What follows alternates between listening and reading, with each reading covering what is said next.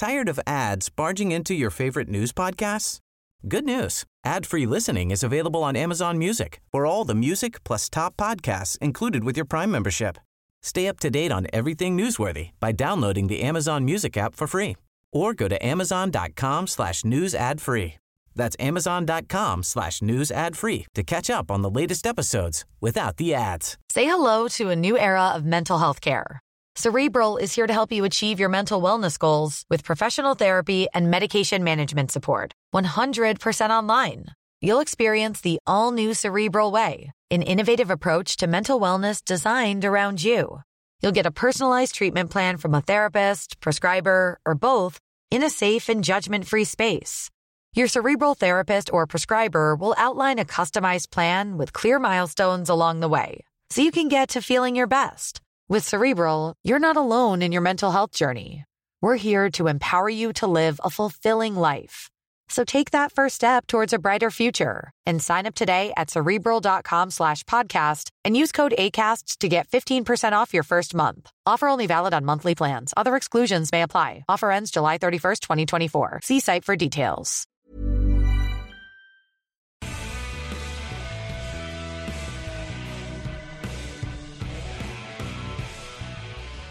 Hey, kids, uh, welcome to a Friday edition of this show, which is just a game. I am me and you are you, and I'm really glad you could be here. Um, we got a packed one for you. Uh, all kinds of friends on the program, all kinds of things to talk about. Uh, Eric Duhatschek in a little while from The Athletic. Uh, obviously, we are in the uh, early stages of round one of the Stanley Cup playoffs. Um, by the way, uh, we are broadcasting live from Treaty 7 territory, and this is an inclusive program, so everybody is welcome, of course.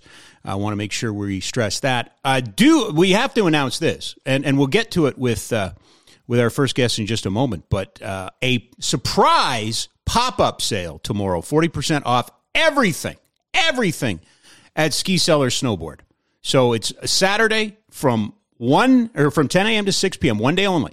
One day, so just tomorrow. So if you need anything from skicellarsnowboard.com, all three locations, surprise spring pop up sale.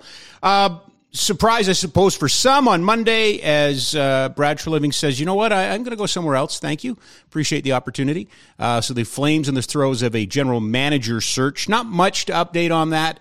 Um, do want to throw the name of Brad Pascall in there. I know that uh, on Wednesday, rather impassioned plea for Craig Conroy, who's been uh, tootling and, and working under, uh, you know, some decent hockey people for a long time now, deserves that opportunity. But as I said, the question shouldn't be is Craig good enough for the Flames. It's or the good enough for the Flames good enough for Craig. Um, there's some work to be done there, and I'm sure Eric Duhatschek and I will get in there. I want to throw Brad Pascall's name in there as well. The other assistant general manager who works uh, primarily with the American Hockey League affiliates over the last couple of years. Uh, Brad's also a qualified hockey guy, and I would suspect he's going to get an opportunity, should get an opportunity to interview for that job. Still have not heard from Daryl Sutter yet. Um, it's a little on the odd side, I suppose, that the head coach of the team doesn't, you know, uh, 10 days later hasn't spoken to the media. Uh, but considering what's going on and considering Don Maloney's comments that everything's going to be reevaluated, I, I suppose perhaps they want to wait till they have some clarity on his role moving forward. Although there seems to be an overwhelming majority uh, in the media side uh, that believe that uh, Daryl is staying that remains to be seen. Some news just breaking uh, for the Calgary Flames, more importantly for their American Hockey League affiliate. Uh, and congratulations, Dustin Wolf has been named the American Hockey League MVP for the uh, season. Um, so, what else can you say about the kid? Last four years, goalie of the year in the Western League, goalie of the year in the Western League, goalie of the year in the American Hockey League, goalie of the year in the American Hockey League, and now MVP. Uh, and we can we can get into this. We can debate this. There are those who believe that that because there are position awards, you know, for the goalies, position awards for pitchers, that sometimes pitchers goalies don't necessarily uh, get the opportunity, shouldn't get the opportunity to be considered in the most valuable player category. I I, I don't believe that. Um, now, it would be irresponsible of me to say that uh, he, you know it was hands down his nobody else even close because I did not watch the American Hockey League that close. I know how good that kid is. I know exactly how good that kid is. We know how good that kid is. Uh, but anyway, uh, just further affirmation of the season that the uh, Wranglers had in their first year here in Calgary. Further affirmation about this season that Dustin Wolf just seems to continue. If you go all the way back to his debut during the uh, the shortened COVID season, where the American Hockey League played for no playoffs, and Dustin Wolf started, and he got his doors blown off in his first start. Just was, I think it was four goals in the first seven shots by the Toronto Marlies. If you take that out of the equation, this kid has just been rock solid from the start. And he was. He was in his next start. He was amazing um, and has never looked back. So, something positive on the horizon for the local hockey heroes. Uh, as mentioned, day three or whatever of the Stanley Cup playoffs. Uh, what do we know? We know there's a lot of parity. Uh, we know that home teams started to win uh, last night and the night before. Uh, we only have two series that uh, are heading back to an alternate destination with one team leading uh, two games to none. In one case, and that's Carolina over the Islanders, you can. I, I think if you're the Islanders, you, you feel better going home. You, you, probably can scratch back in this. You lost an overtime game on the road. Um, you know, you haven't played your best hockey. At least that's the things you have to tell yourself. What I'm very curious is what you do if you're Lindy Ruff and the New Jersey Devils because your boys were playing against men in the first two games. Uh, they had their doors blown off yet again last night, 5 1 by the Rangers. The Rangers up two games to none going back to Madison Square Garden. I would say this, and, and it's too often too easy in this position to always try, uh, you know, trot out the, the, the, you know the old tropes and the old you know uh, sayings, all those sort of things. But th- there is one or two in sport that matter. Sometimes you need to learn how to lose, and sometimes you need to, to get there and figure what it's all about. The Jersey Devils have not been in the playoffs for a long time. This is a young team. Yep, great regular season, outstanding, great, absolutely. The Rangers. You know, had been to the playoffs last year, had a little bit of a run, got a little bit of a taste. Certainly addressed some things as they felt were needs with Tarasenko and Kane and others down the stretch. Um, but this is uh, the one series that one team definitely looks dominant, and that is the Rangers. Uh, thank God, thank God, thank God the country can sleep well tonight. Uh, the Toronto Maple Leafs evening the series with the Tampa Bay Lightning 7 2.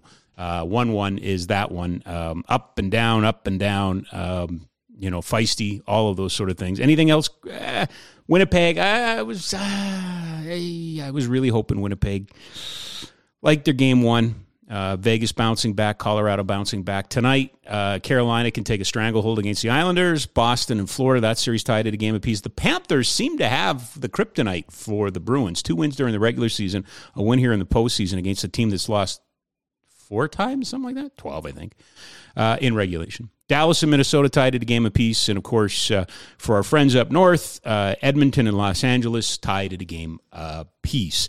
Um, some news elsewhere. I just wanted to make mention of the Raptors today firing Nick Nurse. Firing Nick Nurse. Um, not sure that I ever felt like that was the ending to this story. Now we all know that uh, lots of rumors towards the end of the year that Nick wanted to to leave, maybe go to Houston or, or some other place, and and Toronto was already lined up to to um, to you know to look at Boston's coach that that, that you know got suspended for a year or didn't coach anyway in the last year. So there was already that story, but I thought this would be kind of like the Treliving story. Wow, we're just going to go our separate ways. Not the case. Masai Ujiri firing the guy that led the team to their championship in 2019. Interesting to see where that organization goes. And speaking of organizations on the go, how about the old Midnight Express by Oakland last yesterday? Uh, middle of the night, they secure uh, property in Vegas. Uh, the Oakland A's are moving to Vegas.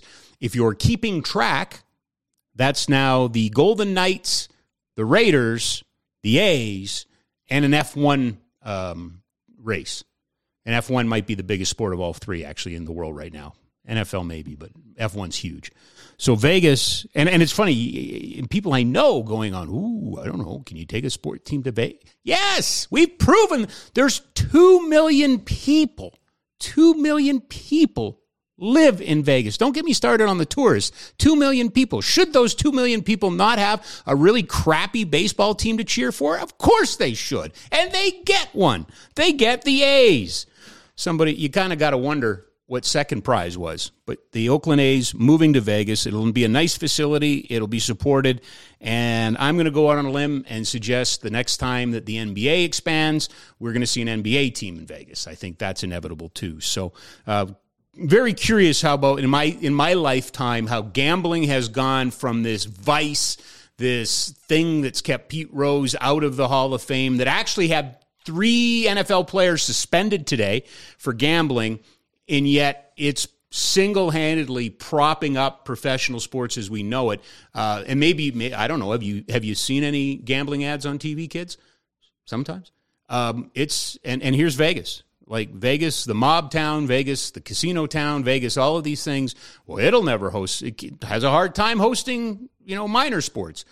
The Golden Knights have been a runaway hit. The Raiders work again. I have no doubt that the A's will play in front of far more people and fewer possums in Vegas than they are currently in Oakland. There's a joke in there somewhere. We are broadcasting live from the Oodle Noodle Studio, local, loved, and delicious since opening their first store back in 2005. Oodle Noodle has been all flavor and just the right amount of weird, which again, we can relate to. Two locations, 1244 17th Avenue Southwest, 105 Main Street North in Airdrie, pickup and delivery. I love this because right out of the gate, I get to talk about one of my favorite causes with one of my favorite people. Uh, as we bring in our first guest, brought to you by Ski Cellar Snowboard. Spring pop up sale tomorrow, 40% off of everything, everything from 10 a.m. to 6 p.m. All three locations Macleod Trail by Chinook Center, 17th Avenue Southwest, just off of 14th Street, Beauridge Road Northwest by McDonald's at the bottom of the hill from WinSport. Very pleased to have join us a man who uh, needs a well i'm going to give him an introduction. Um, he has just freshly returned from canada's ultimate challenge uh, where he was uh, not successful but he was on it. He was on it. Uh, he uh, is a former member of our national para sledge hockey team. Uh, we'll get to the name part again. Um, but more importantly than that, he's a stand-up guy for uh, Kid Sport as a ambassador in the Calgary Flames Sports Bank. Um, and he's also a big mentor and coach. And, uh, and among his uh, mentees and the people that he works with, Ryan Straschnitzki, as we uh, just passed the five year anniversary of the tragedy in Humboldt. Uh, very pleased that uh, four time Brian Burke, uh, celebrity Annie Oakley winner, Chris Cederstrand can, can join us. Four, four times? Four times down. Four times. Okay. Thanks for having me, Rob. Yeah, no problem. I just want to point out that I, one, I beat him that year. so there is you that. Haven't beat me yet. I, or were you not there? I wasn't there. Oh, no, that well, was, all right, fair enough. I'll give I'll give one to you. Thank you. Um, all right, let's start off with the the big stuff for Kidsport. Okay, you were where today doing what? Yeah, we were just bringing some awareness to the the Flames uh, Sport Bank. Okay. So I was out in Okotoks at the Ford uh, Ford dealership there and the Volkswagen dealership, and Right. just yeah, trying to bring as much awareness as we can, showing people where these drop off drop off points are with uh, Wood Automotive Group. Um, you know, obviously, I'm a big you know supporter of Kid Sport Yep. and the and the Flames Sport Bank, and I mean they both do absolutely amazing things, and and I mean as as valuable as Kid Sport is, the, the Sports Bank is just as valuable because Mm-hmm. Yep. they they really help cover that gap for for a lot of these kids in need. So as we speak right now, if you're listening to us or watching us live on the stream, uh, Wim, uh, Team Canada Olympic champion uh, Rebecca Johnston, who I believe is also a coach with the Calgary Flames. Yes. and members of the uh, MRU Cougars National Championship Women's Hockey Team and Hockey Calgary. They're at Advantage Ford, so you can go down and say hi to them, get pictures right now. Uh, at Big Four Motors uh, at uh, in a at one thirty, the bottom of the hour, or if you're listening to this on a podcast, it's already happened. Please don't go there looking for uh, Stampeder receiver Colton Hunchak and members of the Outriders. They're going to be a Big Four, and finishing it off uh, two thirty this afternoon out at Village Honda. We love the people out at Village Honda, and so does ski cross Olympic champion Brady Leman and former NLL Calgary Roughnecks star Jeff Snide, that's what it says here, and Bob Snyder, I know Bob, and the Elevate lacrosse team. How is Jeff Snyder a former star? Well, I guess he played there. I don't know. Uh, but anyway, uh, the Wood Auto Group always a great place to drop off gently used equipment. Um, did was there much there? Was there inventory in Okotoks because you were in two locations? Had people drop things off? Yeah, there was definitely inventory there in in the big containers that they had. And Mm-hmm. yeah, I mean, it's something I think. Uh, yeah, I implore people that anybody with that gently used equipment, um, you know, absolutely utilize those facilities and and get them in there. I mean, it's it's such a huge huge thing for kids. What do we need? Well, um, skates are always skates are always huge. Uh, believe it or not, gently used cleats and uh, basketball shoes are also Absolutely. uh, necessary. Uh, we can use those. But this is where uh, Chris and I learned over time. You don't need my stuff. We need kid. you need kid stuff, need right? kid you need a little big stuff every once in a while mixed in, but really, it's those smaller sizes uh, of equipment and and all across the spectrum. I mean, I was in there yesterday, and we've got badminton rackets, and we've got lacrosse, and we've got softball, and and you know, and hardball, and ba- and basketball, and soccer. The needs go right across the sports spectrum. Oh, they're yeah, it's everything. Anything you know, kids baseball bats, right? Yeah. I mean, you know, having a having a young kid myself, I mean, that's something that we absolutely do because I, I mean, I know a lot of people that just have their, you know, your kids grow to a set, set of cleats in Yep. six months, and I mean, they're not even broke in half the time, and they end up sitting away in a garage somewhere. And then getting chucked out or whatever the case is, right? Right. And, and so, yeah, you know, just knowing that that's out there and the awareness for it, um, you know, is a is a huge thing.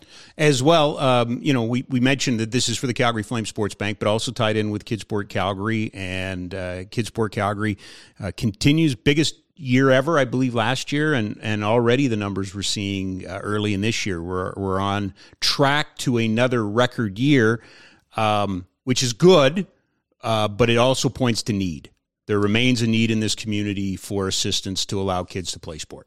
Oh, I, there's there's a huge need for that, Right. And I mean, obviously, we're we're seeing that with the demand, you know, coming in for kids sport and and with the sport bank, and so yeah, I mean, you know, for anybody that can get behind any of the kids Mm-hmm. sport, um, you know, whether it's getting to any of the charity events that they do, we have the uh, Champion Celebrity Bash coming up here Yep. in May. Uh, you know, any of the bottle drives they do, or just you know, as simple as making a donation to them. I mean, this is all all funds that you know stay directly in our community. Yep. and you know, help kids get active in sport and And stay and stay active in sport. absolutely, and, Right. and you get them learning all those other life lessons as well, oh, which yeah. is such a massive benefit. Well, and and I mean, I don't know who we're convincing anymore because I think you know the people listening to this podcast would agree. But there needs to be a wider conversation about the mental health crisis that we're living in, and there needs to be a, a, a broader conversation about the direct line between being active, being involved in sport. And mental wellness and mental health. Uh, we know that there's a direct connection there, and, and we need to ensure that there's a safety net in place so that kids just don't get left behind. Oh, 100%. I mean, even just speaking from my story and, and, you know, what sport did for me after my accident. Yep. Um, you know, I, the benefits of it, you just, you almost can't put words to, right? Right. And especially kids coming out of this post COVID era where they were left, you know, without a lot of activities. Um, I mean, they gain so much from sport, right? Right. It's it's the mentorship that they get, it's the friendships that they make, the camaraderie, all of that stuff, and Mm-hmm. it, and that aids in that mental health support for these kids. It gives them avenues to go out there and Right. and people to talk to. Did you get a Mr. Olympia set for Christmas or something? You look a little more jacked than the last time I saw you. Huh? No, I- Uh, you didn't. You know, okay. No, you didn't get a weight work workout bench or a weight I, bench I or got something. some of those little pink ones. Is that what you got? Yeah, Well, I don't know. You look. I'm a little worried now because you, it looks like you're starting to take things serious. um, where do you want? Well, let's start here uh, because I mentioned it. Canada's Ultimate Challenge. You were on Team Red, yes. uh, led by Donovan Bailey, and you finished Uh, we finished fifth fifth. Out of how many? out of six. Out of okay. not just proving a point. You weren't dead last. no, we weren't dead. Um, last. That's Okay, tell us, give us a little nut uh, thumbnail sketch of Canada's Ultimate Challenge. What what what was it? What was it pitched to you, and what was it when you were done with it? So it uh, actually it was originally pitched to me to be a coach on the show. Okay. And then just as it sort of went through the production piece, uh, you know, they decided it was good for me to be a competitor mm-hmm. for the first season and then potentially come back as a coach for the next season. So okay, it was uh, you know it's it's a very very cool show though because they basically you know it's like American Ninja Warrior meets Amazing Race. Okay, and we essentially travel across Canada and go to all these you know iconic Canadian landmarks and yep. turn these things just into some absolutely crazy obstacle courses and really put people through through their paces out there. And they're all just very unique challenges. You don't get any intro to them. You basically show up and, you know, you get a little five minute panic planning plan before you head out there and yeah it was it was a very cool thing i made some very cool relationships you know from the show so how does one find themselves on the radar for this show how did you get involved I was reached out. Somebody from Insight Productions had reached out to me. Then that's the the group that does okay. all of that. Yeah. Um, I think for a lot, the vast majority of everyone there, it was all. Uh, I mean, application wise, right? Like it's the same thing as applying for Amazing Race or Big Brother or mm-hmm. any of those. Yeah, you throw in an application and they sort of have a vetting process, and then you go through. And um, yeah, it made for some interesting it's some interesting people on the show. So. Right. well, yeah. So, so, there's there's a, a picture of you and some of your teammates on Team Red. So what was your t- tell, your leader was Donovan Bailey, but tell me about the rest of your team. How who were they? How were they found? How did they end up together with you? Yeah, I mean, they basically they had all applied to be on the show, and when they uh, these are just random people, just random people. So we had, but uh, you were recruited. It was yeah. It was. A, were there other people on other teams that were recruited? I don't believe so. I think everyone sort of applied. Like okay. it was just a little bit of a different avenue. So once again, you're an anomaly. I'm an anomaly. Okay, there we go. All one right. leg, one legged anomaly. There I didn't say that. I said you were an anomaly. um, yeah, no, we had uh, Dilpreet. She was a little East Indian girl on okay. our team, and she was absolutely amazing. Okay. Um, just she's a personal trainer. Just mm-hmm. uh, yeah, amazing compete uh, level. Uh, right. We had had Lori on our team who uh, was from Regina, and I mean came out there and gave it her all. And then France uh, as a personal trainer from uh, Toronto. Okay, so very diverse group that we had. Um, very diverse. Three personal trainers. How is it diverse? Well, Lori wasn't a personal. Lori's not a personal trainer. No, you are, well, and Franz is, and the, right. They're personal trainers in gyms, though. I don't. I I don't say I I do that.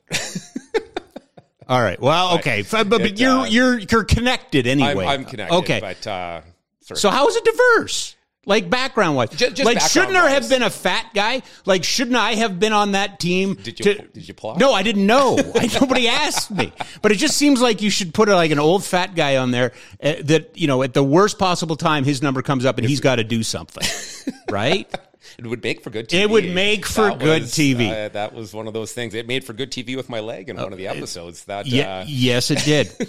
um, did you not offer, or was that one not one of the critiques of the the canoeing or the paddling that you should have given your leg to uh, one of your teammates to take? I that, that happened. Or we sorry, were, uh, yeah, okay, yeah, we were we were in doing the kayak challenge, and that's we right. Ended up having our kayak malfunction, and it just things went sideways, and then we capsized, and you know, we're sitting there in in you know relatively deep lake water, and yep. I got to get back in the kayak. Which anybody that's kayak knows that that's not the easiest no. thing in the world, especially doing it with two people. Right. And so Skylar jumps back in, and I just look at him. I'm like, like you got to take my leg. I'm like, we're screwed. Yeah. and so I'm sitting there like I have basically one choice is to take this off and hope that he grabs it because I mean I got 140 grand strapped to my body and we, we should yes let's let's make sure everybody understands here. So you have a prosthetic yes. uh, from knee down? Oh i'm uh, an above knee. Above knee. yeah. thank you. Okay. So you're in deep lake water. Yes. Your partner is back in the kayak. Yeah we get him back in the kayak. Okay. You're hanging onto the kayak? Yeah i'm just hanging on okay. the outside. And now you're going to disconnect your prosthetic leg and hand it to him? Yes. Okay. Yeah so, how'd that go over It went surprisingly well. Like it was, uh, you know, I said it made for great TV because everything was just, you know, in the heat of the moment. Yeah. And I just pull it off, hand it to him. He puts it in. I jump in the kayak, and we started, you know, pseudo making pseudo making our way back because our kayak just only turned right. So that didn't. uh It. It. We were. It was. It was a long process trying to get back when it the thing completely failed. Like the rudder ended up getting stuck. Okay. And we couldn't, you know, it was actually breaking throughout the whole course of that challenge. And Yeah. Skylar was able to reach down and fix it. Yeah. And uh, the last time when he, he went to go push to turn, it just went to all the way to the bottom and it just got stuck. He couldn't pull it back. And and so we were just basically, I mean, yeah, paddling almost in circles. It was, And uh, I mean, we we got a lot to ground to cover here, but I got to ask, how did they edit that scene? Was that the scene? Because that's part of my. That's why I don't like reality TV. It always seems to have the same edit, right? Like, oh, the rudder's stuck.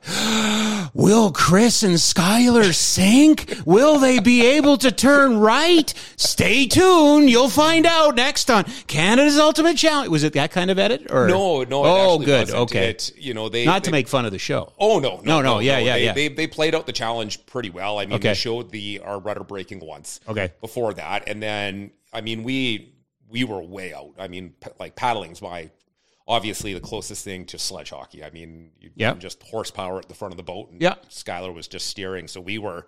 Even despite our kayak having the malfunction, we were way out ahead. And then when it finally broke, um, you know, the black team who ends up winning passes us with about maybe 30% of the race left. Okay. And because, you know, Okay. they turn back and they're like, yeah, they're out of their kayak. So this should have been you guys lapping the field.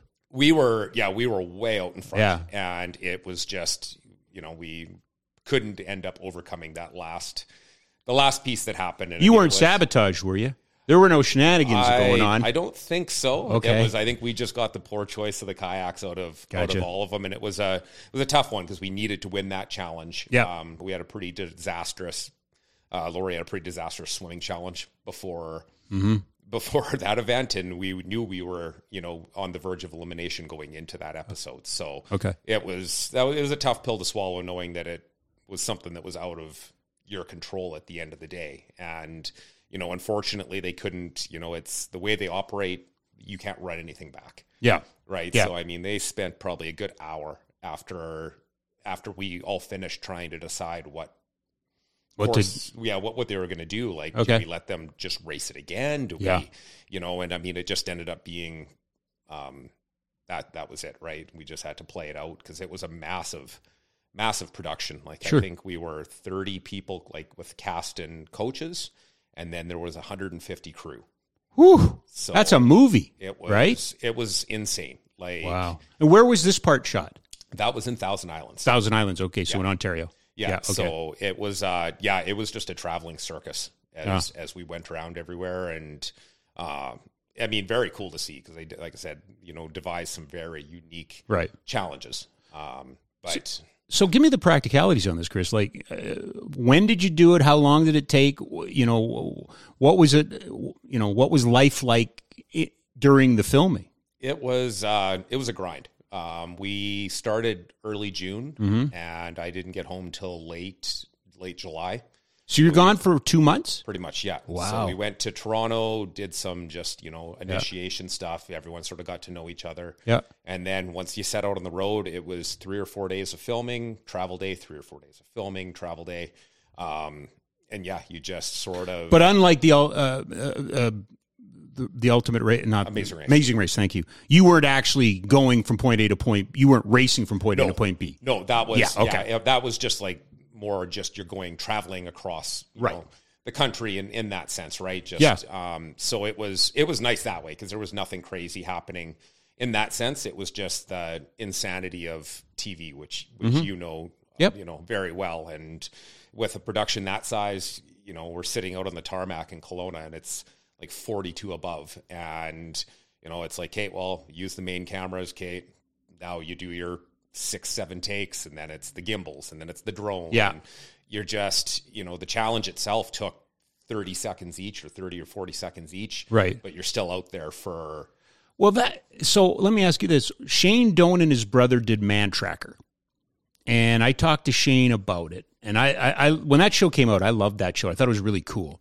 and they were in BC, and he said they did the first day was the hunt, and you know I think they I think they beat Man Tracker. I'm not 100 percent sure, but I think they beat Man Tracker.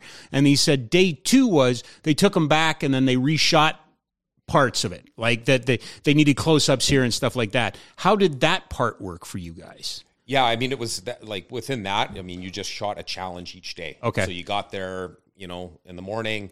You shoot all the stuff with like the podiums where we were all standing, and and they do the explanations, and they Mm-hmm. do, you know, go through, and you have your coach talk, and you have your uh, little planning session, right? And it's just do all of that, then everyone just heads off to the challenge. Yeah. So I mean, the challenges that were individual challenges, um, you know, you didn't the other competitors didn't get to see what was going on, or the people that were actually going to be uh, competing in it. And Right. The the group challenges, I mean, you just got there and everybody just went. Yeah. So it was, you know, that that actual portion of things was was very easy to try and. Uh, you know, get get sorted out, and then it was a lot of travel as well, just because you know you end up like we're staying up in Whitehorse and we're driving out to Carcross Crossing, or Yeah. um, I don't recall the name of the little desert out there, but uh, so I mean, you're adding travel time into all of this, and then you got to get back and get to the hotel and get fed, and it was, yeah, it was it was an interesting, interesting thing.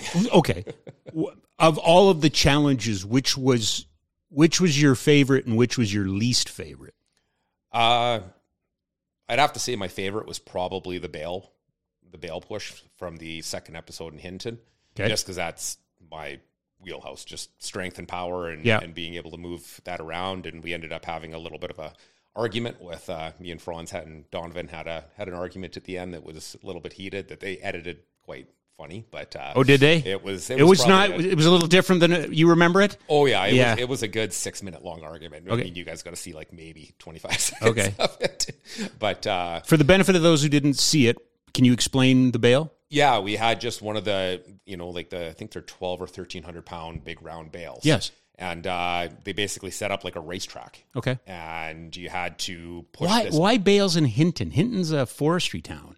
Yeah, I don't remember what the rationale was behind that one. I mean, there's a little bit of farming, not much, but yeah, they all sort of had something okay. like some some sort of. Um, Say, did you like the pulp smell?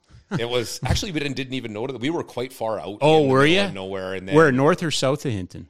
I, I I honestly don't even like. You just jumped on a bus and You they- stayed in Hinton and then you, you- traveled you stayed to in it. Hinton, and then you traveled out. So we were quite a ways out because we were, you know, they did like the Athabasca River one where Gotcha. we had, um, and then the tree climb one there was that one. Those two were in the same location. Okay. Um, and then the Bale one was out on some some ranch somewhere. Gotcha. I mean, I'm not familiar with Probably area, closer but- to Edson than I would think. Yeah, Right? I, I you weren't in. Ban- There's only one. It's either Jasper or Edson. You were going one way or the other, right? Or the other. Yeah, yeah. It was just um, Okay. But yeah, the the Bale one was really cool because it was just my wheelhouse, and um, you know we ended up doing not bad in that one. Mm-hmm. Just uh, How do you end up in a fight with Donovan Bailey? no, it was actually me and Donovan were on the same side. Oh, okay, okay. Franz was at the, the aggrieved party in he this. Was, he was running all over the place. He Okay. wasn't following a game plan, and I mean, me and Donovan, you know, he's he's an incredible guy. Yeah. like he, uh, you know, I still chat with him a lot. Oh, do you? Okay. He just, I mean, when we first met, it was just he literally looked at me and just gave me. He's like, "Yeah, we're okay. we're on the same page already." I, you know, just compete levels. You, there's no. Uh, Yeah. No crap when it comes to you just go out there and you get it done right Yeah, and yeah. uh, so yeah it was it, that was a really cool one and and the hardest one actually for me was the very first one Mm-hmm. where, where I had to walk along some balance beams because it's just something I've never Okay. attempted before and I didn't even like going out there I was wearing you know running shoes which were not the best choice of uh of footwear for it Right. and yeah it was just a trying to learn how to do it and you know figure it out and you know it took me some time to get over it but like our team was still doing well at that point I think I handed my part of the the flag off we were in third place and unfortunately finished in I think fifth Okay.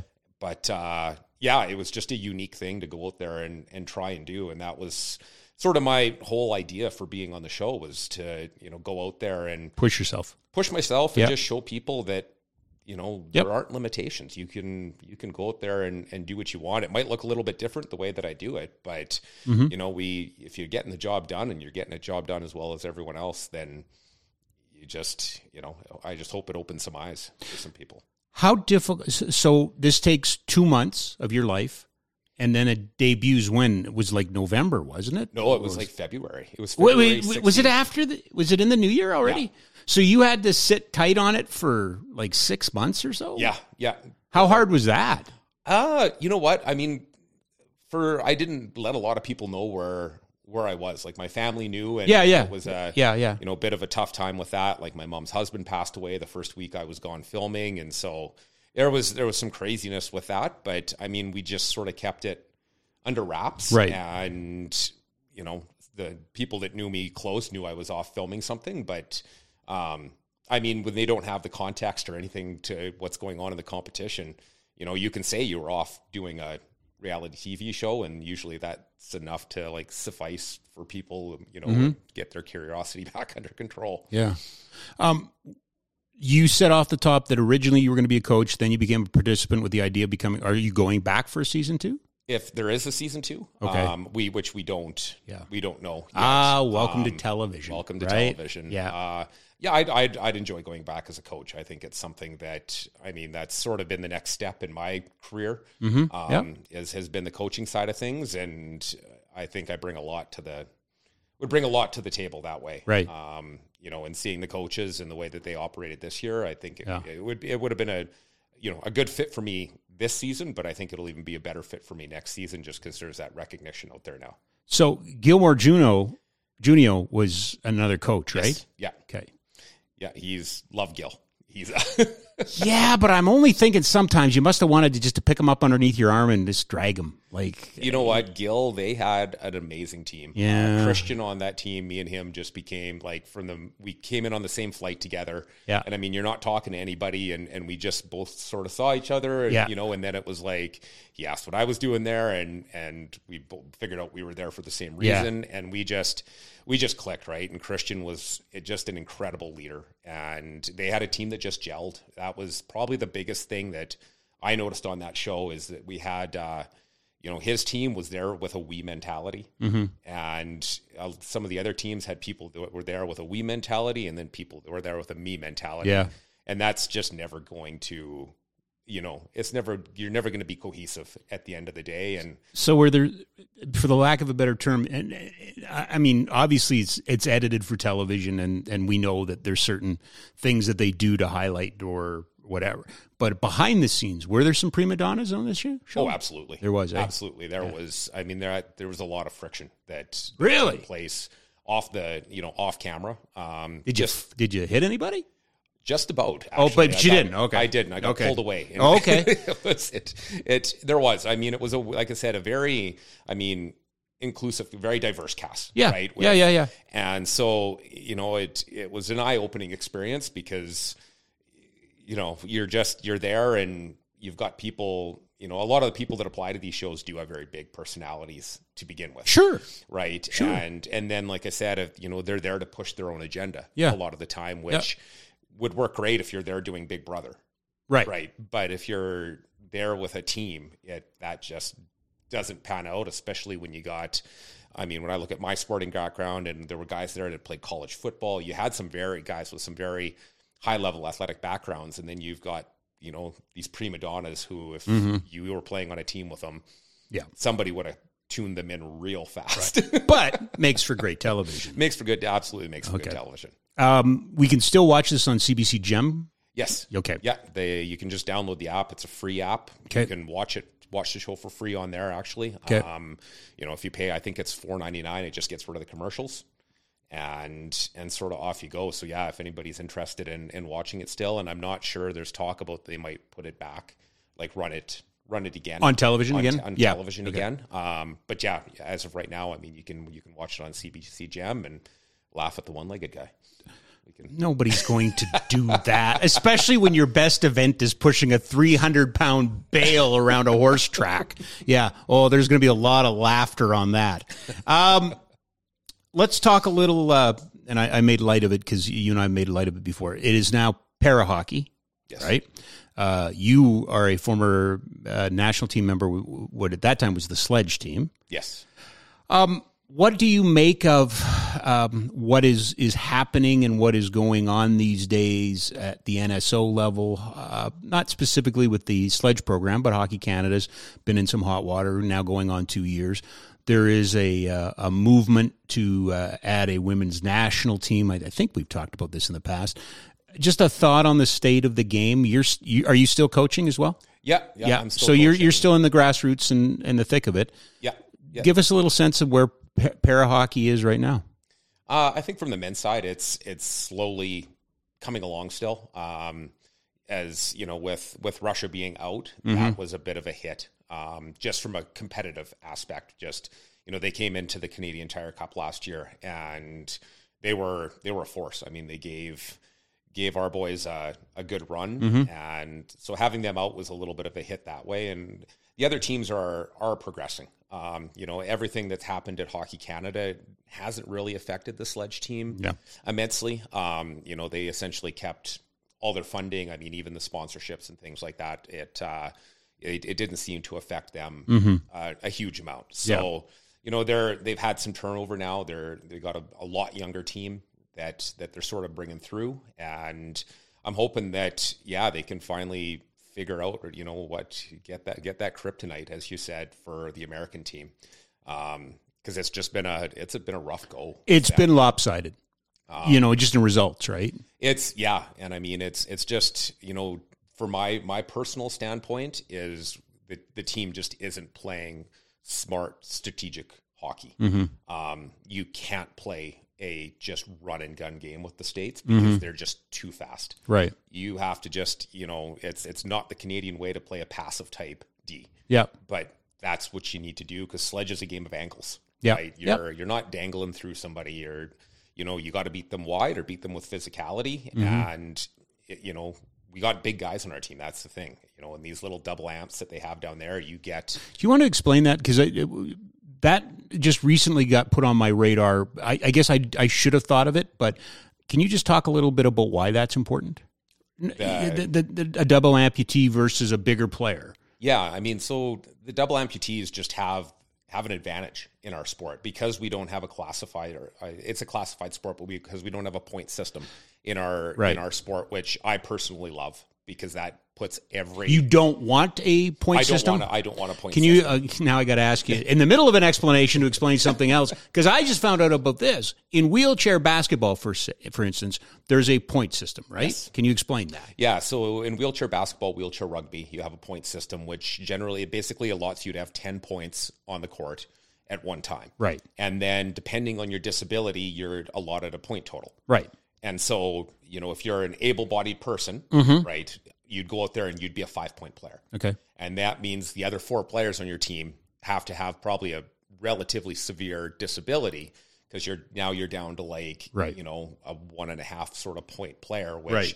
would be like generally a very high you know a, a, high paraplegic or somebody that with multiple amputations. Right. Um, so it makes the game. I like I said, my personal opinion on it is you don't have the best players playing the game at that point. It's more finding mm. unicorns yeah, within the sport. It makes sense. Um, but I also understand why they do it. Oh, right, I, I, right. I, I yeah. 100% understand that. But that's where I think if you're going to run a classified, you're already being classified for it. If you look at athletics or anything like that, mm-hmm. you know, you don't have me racing against somebody with CP that has two legs if right. I'm running 100 meters. Yep right? Yep. And if you're going to do that, then why are we not doing that in other sports? Yep. That you know where you do have these classifications, so that a you're getting more people involved at the Paralympic level, right?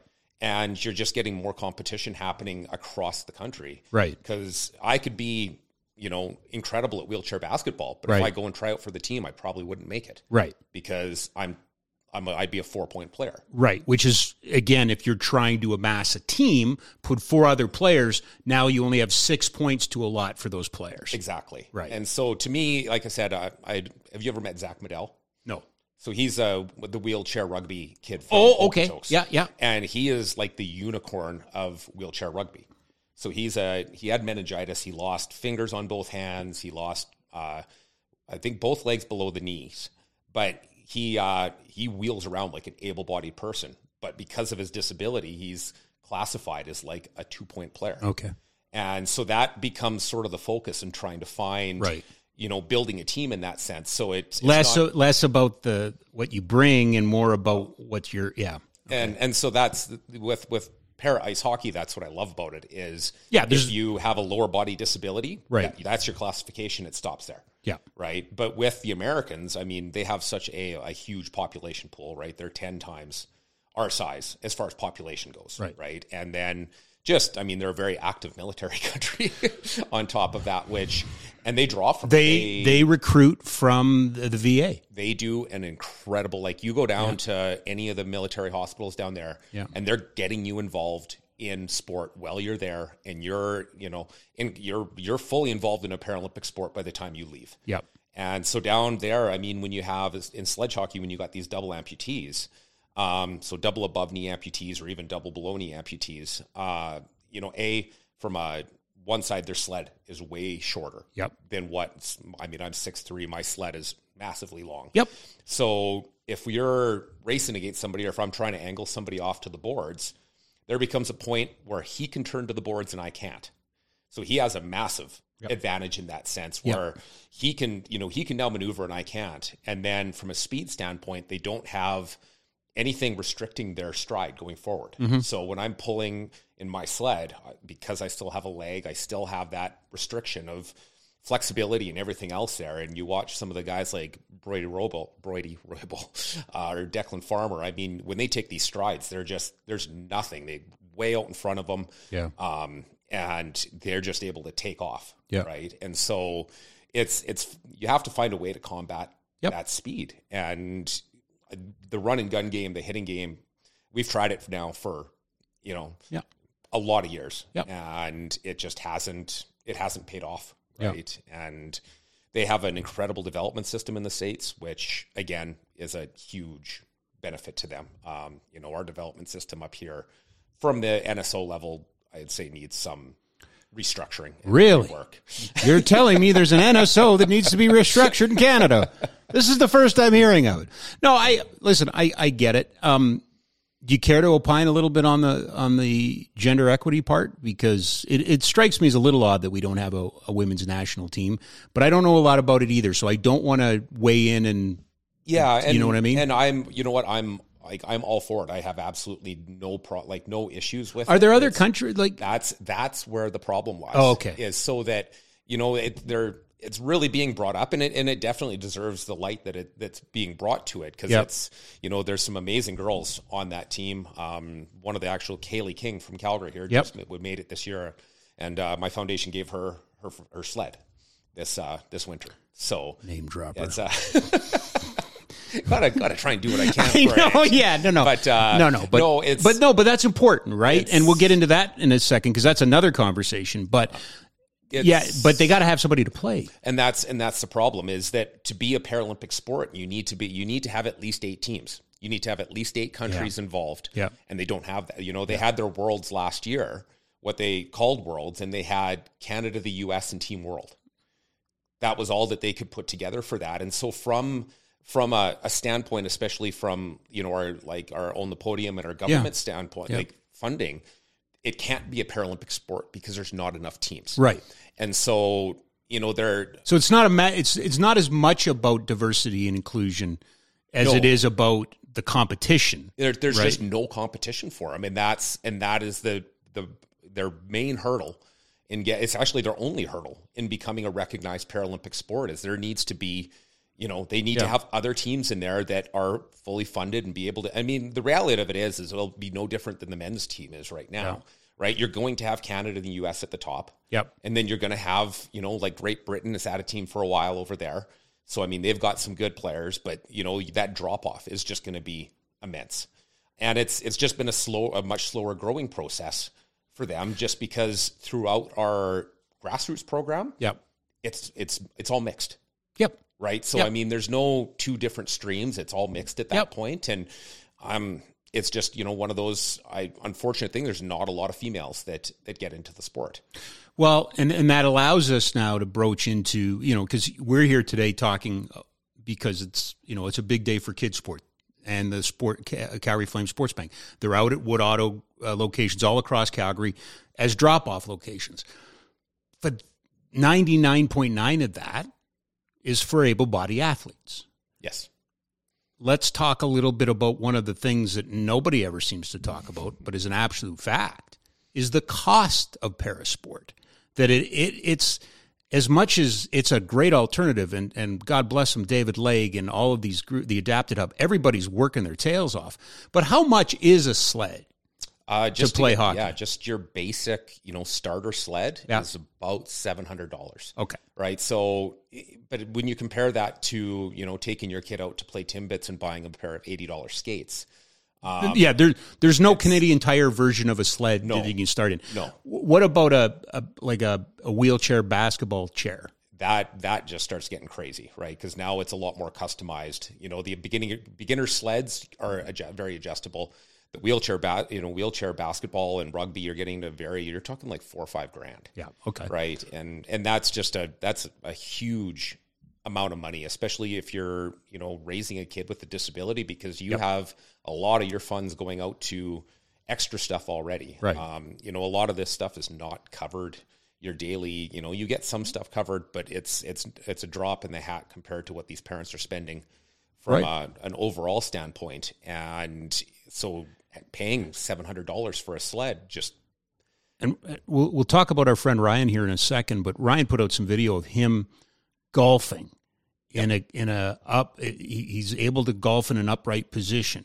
How much is that I machine think worth? they're about 40 grand because Right. yeah we were just out uh, i was just out with him at launchpad down in uh, heritage point and because that we're going to really push getting some golfing going that summer or this summer and we Yep. really want to bring some more light to it and and have it become a paralympic sport Right. um, just i mean it's i've golfed for a lot of years and I, you know some of these kids out there it's unbelievable what uh, what they can do But forty thousand dollars is prohibitive. Now, if I understand it, the one he used is actually owned by a course, Yes. and they allowed him to take it to another course. no it's actually owned by the rad sport uh, Oh, that owns the courses. Yes. gotcha. And, okay, uh, and so it was was here. They had it at Bears Paw, and then they had it down at Heritage. Yeah. And I think it's been moved back to BC now. So we're actively trying to f- locate one of these for. So, Ryan. in a golfing hotbed like this city, with the insane amount of golfing that we do, we do not have one of those of our own. no, Okay. no, it's it's That seems like, and you know me and my love of golf. Oh, I love it, but we need it, and No. and that and that to me is as we talk about you know equipment. We how many kids are left to the side because it is prohibitive to start modifications or you know it doesn't even necessarily need to be a chair or anything, but modifications to to equipment, right? Yep. Oh no, exactly. I mean, it's and that's what your you do that but that's what your foundation does a little bit of right Yes. you help with that yeah, it's getting getting kids or you know kids or adults with uh, getting them adaptive equipment, Right. or access to it, or subsidizing it. Like however we can help out, because obviously, you know, when you're getting into some of these crazy numbers, you know, Mm-hmm. forty grand for a you know a, a golfer is just you know that's a but but even you know even like you say uh, you know 700 to a thousand dollars or a chair or whatever you you know what are you putting the child in or what are you letting the kid do just recreational if they get good you know y- yeah. then it then it just goes up from there. That's the thing, right? but then it's access right and then it's finding the right venue and and there's again we continue to be a little bit behind the rest of the world in this province don't we in some Actually, Calgary has now become probably one of the best uh, facilities or cities as far as accessibility, accessibility for especially rinks. oh you mean community rinks you don't mean the dome No, no, God, no, no, no. If, No, I've, no, I've had to be on the ice at the dome. That is not No, a no. fun process. Getting Yeah, yeah, no, no, no. But but but things like WinSport, uh, some of the newer facilities, Yeah. they, they're built with that in mind. Absolutely. Oh, yeah, good. yeah. Okay, We've- that's excellent. We've Yeah. got quite a few rinks here Okay. in Calgary now where we're able to able to do that. Where before it was just at WinSport, and then we were, you know, we had our little ones out at Stu Henry, Right. Where it was, you know, carrying them out onto the ice and People don't understand that, do they, Chris? Like we don't. I know we have better facilities. We don't have a sledge purposed arena, do we? Built for sledge only. Uh, we have convertibles. we we all have convertibles. Yes. Okay. Yeah. Just but but out east, isn't there a sledge? I thought there was. Oh, I thought on the east coast there was a sledge only, a sledge built purpose facility. there there might be, but they at the end of the day they still have to be set up for stand up hockey, right? Like, I mean, it's Well, that's going to be your biggest that's exactly right. revenue You- driver, right? You you need to have that there, and I mean that it's it's actually been just growing it in the sense that so I helped design the rink in Okotoks. Okay. And one of the huge issues that we had at WinSport while I was playing is we never got to use the benches because it was an hour long process Yes. for the guys to take the benches out. Right. You know, so you're you're essentially losing two hours of ice Yep. to rent an hour of ice. Yep. Well, we devised the system in Ok- Okotoks that takes a flood to take the benches to out. take the benches out. So Which it is perfect. becomes, you know, Yep. and and that sort of now become more of the staple. and is there glass so you can see out? Yeah, there's glass so you can see out. Okay. And I mean, we're looking at trying to build a new facility just down in just south of uh, the Costco on the Ring Road. Okay. And this one would be 100% accessible and done in ways Oh, that, uh, you know, the dressing rooms are fully accessible, done so that guys Can can, can I ask a favor? Can you make the dressing rooms also with the sensory issue, sensory issues in mind too? Yes. Can they be big and round so that superheroes kids could come in there? That'd be awesome. Yeah, That's what we need. we will yeah we're gonna be, we're gonna try and do it so it encompasses everybody that way and um you know i mean that's something i've honestly i didn't even know about so Well, we've uh, we've you know the on the superhero side because it's it's so important for us. Um, you know the, the the big challenge is with kids that have sensory issues that you need some space, right? They need to lay out their equipment. Not all of them, but some of them do, and and you need a quieter. You know, uh, if you some of these, if we we couldn't take them to the old corral, no right? Because the dressing rooms would be too small, people would be on top of them. But Edmonton, with our superheroes program, we, we, we don't have that. We have these smallish rooms, and boy, you notice it. Kids get nervous and they get anxious and things like that's not what the experience is supposed to be about, no right? no well and that's something that we can absolutely you know have have one of the rooms built that way right Right. i mean it's you know we are we are looking at it from a sledge aspect Yeah. which but i mean this is absolutely something that i would love to you know I know a guy. part of it I know a guy. I, yeah and uh I know a guy. So I mean, to have something, a facility like that, would just be unreal, right? And it's just it's that constant involvement of it. You know, everyone. Well, I'm I'm happy to hear that. You know, because I, you know, we're we're going through the, the the politics of an election and everything, and one thing that's come up is, you know, Alberta remains the only province without uh, legislation on access, right?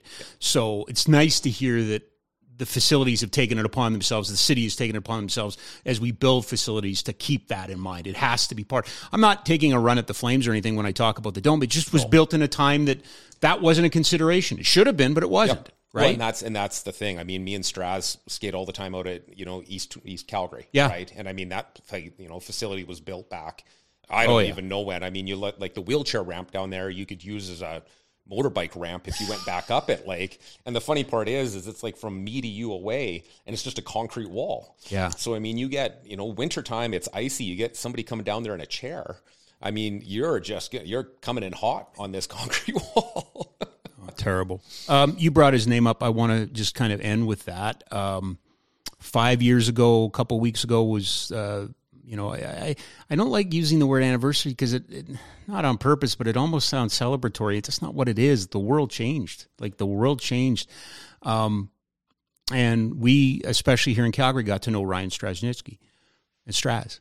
And uh, I was with him last week, and it's been a while. Oh my God. Oh my God. He if if you need a speaker, if you need somebody to come up and tell a story, it's Ryan. Like he blew me away. His presentation um, about mindset and uh, the way he delivered it, the uh, he hit these spots where oh, this is going to be hard. And he just, you know, he talking about the accident and talking about recovery and everything.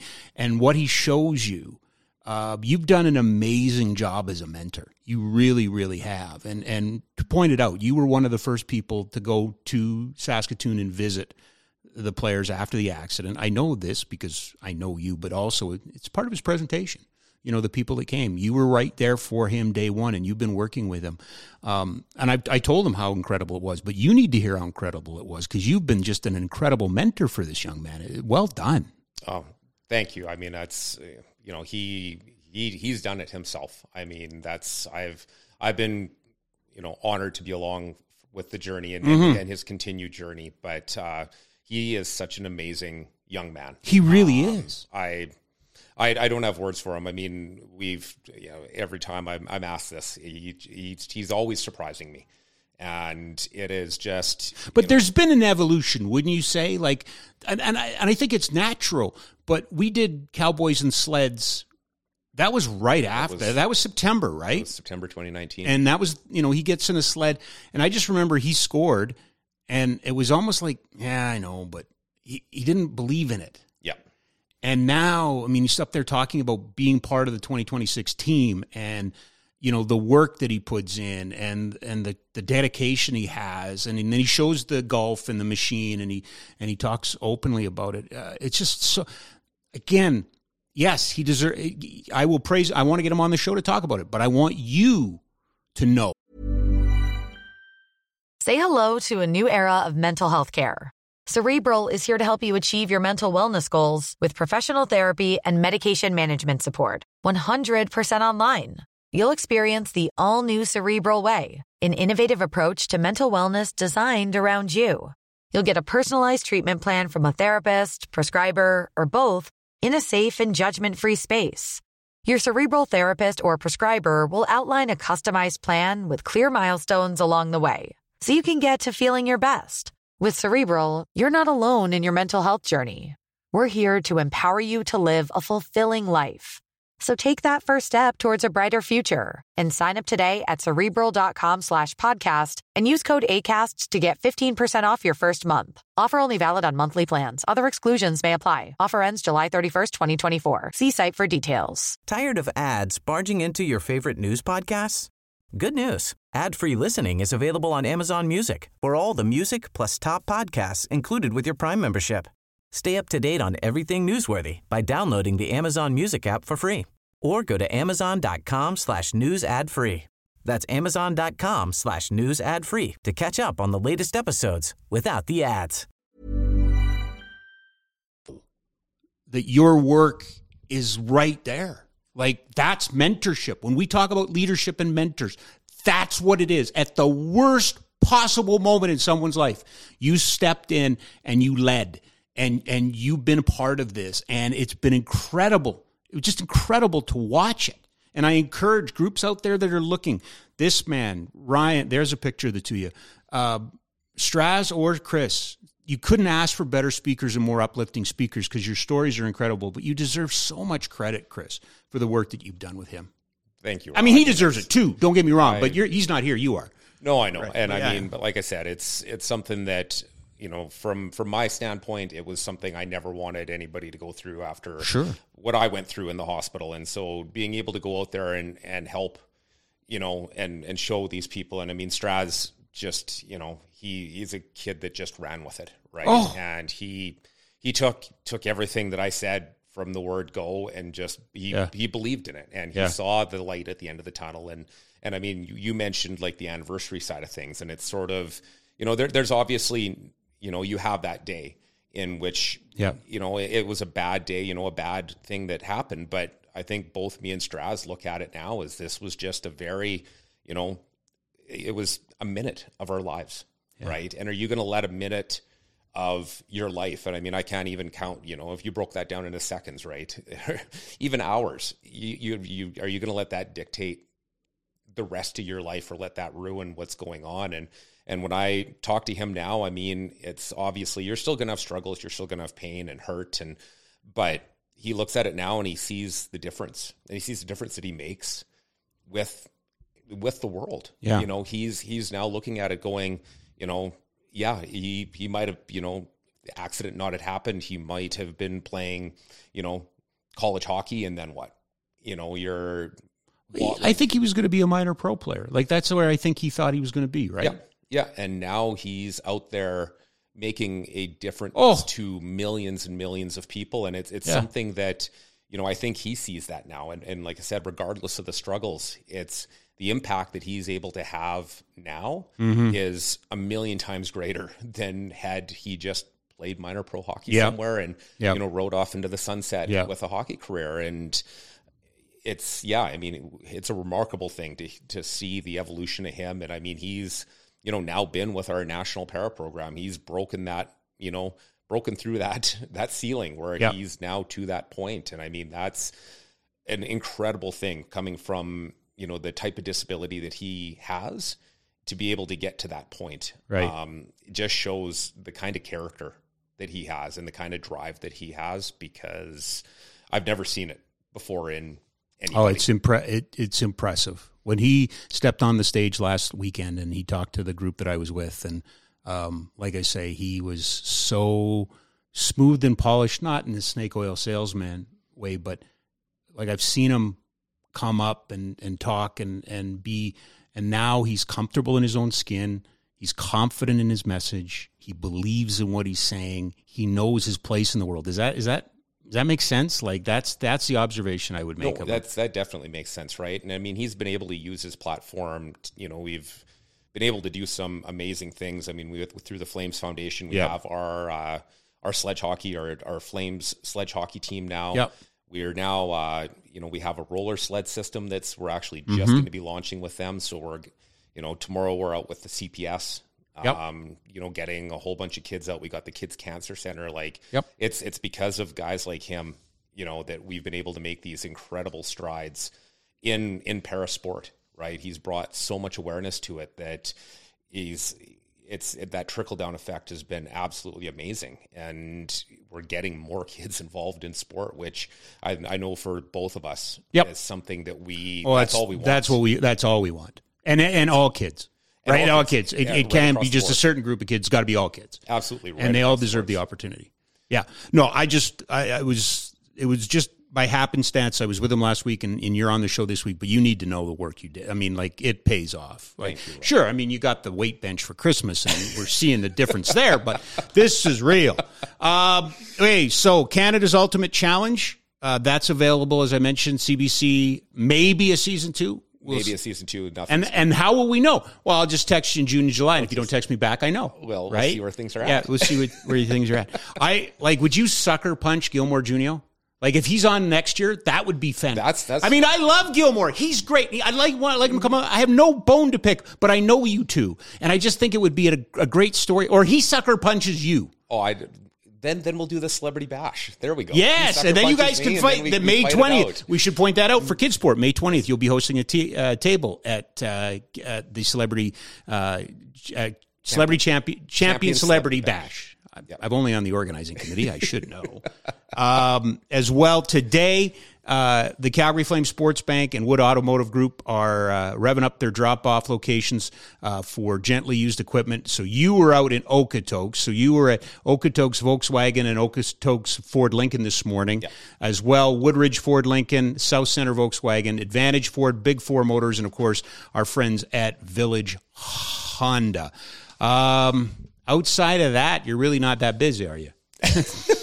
I mean, just just this I- stuff here. I, yeah, I, it's it's just that's just yeah. I I have too much time to spend in the gym apparently. So Apparently. uh, Holy it's- cow. No, it's it's a good busy, and I Slow down, Arnold. I, I enjoy doing it all. I mean, it's something that uh, you know, just being able to help. You know, I'm going to do another shameless plug here. Unfortunately, Please. we uh, my foundation is going to be doing our first big event uh, May 21st. Oh, what are you doing? out in Okotoks. We're going to have a sledge, uh, like a little sledge tournament and a try it sledge.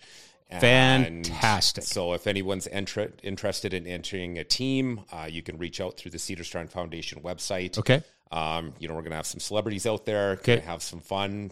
Get people out there in sleds and Yep. yeah, just get uh, again get some awareness out there so that everybody can uh, yeah get involved in sport. I love it. That's outstanding. Uh, Chris, thank you for this. Uh, again, can't say enough. Uh, the work uh, you and, and Straz have done, it's amazing and, and it's, it needs to be noted. Um, other than that, you're, you're not bad. Thanks for stopping by. My pleasure. I'll beat you this year. Yeah. the, Oh, uh, yeah. No, I again. Don't worry. I know you. As long as you show up, I don't have a chance. Chris Cederstrand, everybody. Uh, of course, brought to you by Ski Cellar Snowboard, skicellarsnowboard.com. 76 years in Calgary, but it's tomorrow. We're worried about tomorrow, Saturday, uh, April 22nd, one day only, 10 a.m. to 6 p.m. The spring pop up sale, 40% off of everything. Three locations Macleod Trail by Chinook Center, 17th Avenue Southwest, just off of 14th Street, and Bow Ridge Road Northwest by McDonald's uh, at the bottom of the hill from WinSport. In a couple of moments, we are going to get connected with uh, our good friend Eric Duhatschek. He will join us here in the Oodle Noodle studio. Oodle Noodle, they bring the heat. Try butter chicken, mac and cheese, kung pao noodles, Bangkok uh, pad thai classic, vegetarian and gluten friendly options. Two locations, 1244 17th Avenue Southwest, 105 Main Street North in Airdrie. Pick up and delivery. So uh, we will join, we'll be joined by Mr. Duhatschek here in a couple of moments. Gives us an opportunity uh, just to revisit a couple of notes from today. Uh, as we mentioned when we came on the air, um, what a year for young Dustin Wolf. Uh, he is second year in a row. He's first team All Star, second year in a row. He's the goalie of the year in the American Hockey League. Now he's just the MVP of the American Hockey League. Um, what has this this kid has done it all? I, I I don't know what he's got left to do. Um, you heard Brent Krahn talk about it on Wednesday. Um, I think the the Flames, the easy play here, and, and you hate to do it because he's a good teammate and people like him, but the odd man out looks like Vladar. Um, you know, doesn't. Uh, Markstrom's going to play what? Markstrom's going to even if he plays 50 games, that's 30 plus games for Wolf next year. This is not a Miikka Kiprusoff 74 game team anymore, where you're only going to get eight games as the backup. Wolf will get a little bit of work. All right, enough of me talking about Wolf. I might even ask our next guest about Wolf, but uh, he joins us. That is Eric, Eric Duhatschek from The Athletic. Of course, all of our guests brought to you by the Ski Cellar Snowboard, and they have their surprise sale on tomorrow. 40% off everything, everything from 10 a.m. to 6 p.m., one day only, at the three locations of Ski Cellar Snowboard, Macleod Trail, 17th Avenue, and Bow Ridge Road. Very pleased to have join us from the Athletic live in studio for the second time in a row, Eric Duhatschek. How are you? I'm okay. I'm okay. I just got back from Edmonton. Oh, and boy, are well, I was going to say, oh, okay. You're going to do the weight. Your arms are tired? I drove. Uh, you drove? Yeah. What was second prize? No, exactly. right? Yeah. yeah. Um, Good. Well, you got to get that out of the way first, oh, right? you do. You do. Well, I, but I will say this: I thought the hockey was pretty compelling. Like I, was I really it? Enjoyed, well, I thought so. I, I, I mean, I guess everybody's what are people focused on? It seems to me that uh, the people are focused on Toronto, Tampa, the Rangers, Jersey. You know, the, and I've been kind of following uh, Edmonton, Los Angeles, and, and, on the off days, Seattle, Colorado, and I've I've found both series to be mm-hmm. very, very interesting. Mm-hmm. Uh, you know, Los Angeles is, is flat out a better team than they were a year ago. They have mm. better goaltending, they have better defense, and I don't know if they're going to get Kevin Fiala back, but I would really like to see them get Kevin Fiala back because he was a real X factor for them this year.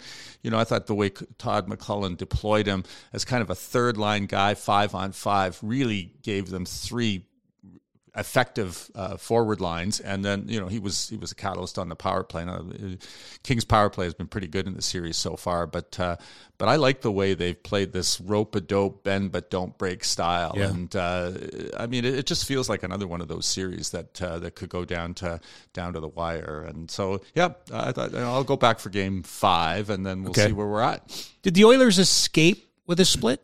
Well, I thought uh, they were the better team in both games. Okay, uh, but it, uh, you know for sure in the, in that first game, uh, you know, LA didn't have anything going early, and then all of a sudden, chip away, chip away, chip away, and then and then you know, yeah. you know, conjure something up in uh, overtime on, on on the power play. But the second game, I, you know, when you're sitting there, because you know we, we, write columns on deadline, so it's two nothing Edmonton, and, and and at that point it looks like okay, you know, a year ago four three in the opener, same script. This year it's two nothing Could two nothing become six nothing, mm-hmm. which is mm-hmm. what happened in game two last year. Yeah. And um, you're leaning towards same script, same script, and then you know it, it's suddenly two two, and you know that second goal by Vilardi on Skinner was eh, not great, and and now in the second intermission you're writing the other side of it, which is wow, can you imagine Edmonton going down 2-0, heading back to to California, and the questions that will be asked, and then they got that uh, a very important early goal Yeah. from a depth guy, which Yeah. is a big difference on this team. And then I thought after that they uh, they showed a lot of poise to to lock it down. So, but again, you know, to me, you know, ebbs and flows are, are what playoffs are all about.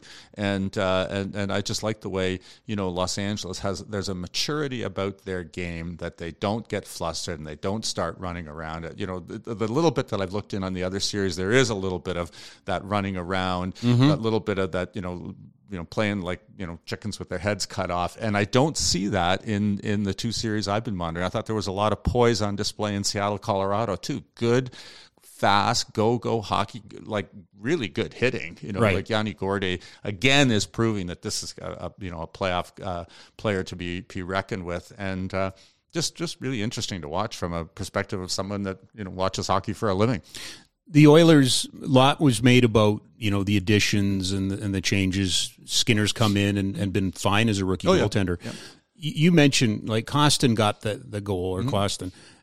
Do you see the little things now, Eric? I mean, this was a team that we knew could score. They'd score themselves out of trouble. But do you see the little details in the game there that maybe they haven't haven't had before? Uh, I would say that's true, uh, but I, I think that it's two things. One, I I just think they're flat out better in terms of talent. Yes. So if you look at their one to five forwards, you know, I, I don't think Kane has had a great series so far, but but he was tremendous in last year's Yep. playoffs, and I think he's somebody that can raise the level of, of his play again. And Nugent Hopkins had the best year of his career. Hyman had the best year of his career. McDavid had the best year of his career. That- I mean, I don't think anybody has a better one to five forward group than, than Edmonton does. And then I think that you know that selectively the players that they've got filling those six to eleven because they're playing eleven forwards again uh, after the injury to Janmark are are just flat out better. Like I like Nick Bjugstad, that third line center matchup. It looks like Lazard is out tonight for for Los Angeles, but you you've got a six six guy against a five six guy. I mean that, Yeah. that that's hard.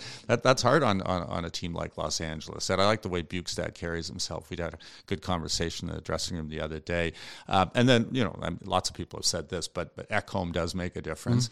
You know, he's just one of those guys that that leads from from the way he from you know his presence uh, on the team, his presence on the bench, his presence in the dressing room. He's he's just a, a guy that that knows how to play the game efficiently, physically. Um, you know, I, I think he was a real catalyst in that 14 0 and 1 run at, at, at the end of the season.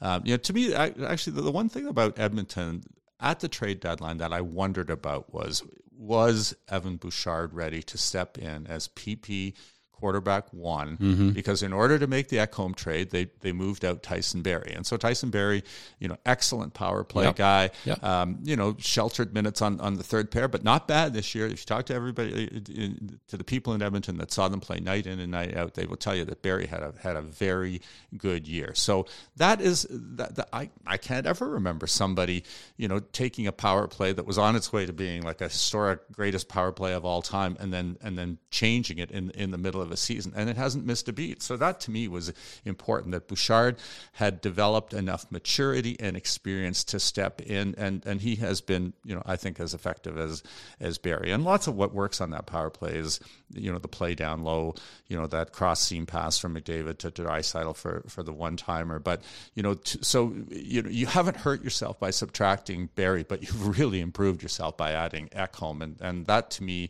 is, I think, why a lot of people thought that Edmonton had a chance to come out of the conference, and they they do. They You do, know, they, yeah. they you know, when you think about a one-one split and Connor McDavid has just a single assist in, in, in the game, he's obviously got another level that he can get to, and when he gets to that level, which he will, um, you know, it could it could be interesting. So what what, what does LA hang its hat on going home? Because you're absolutely right. You're not going to keep McDavid, you know, under wraps like that.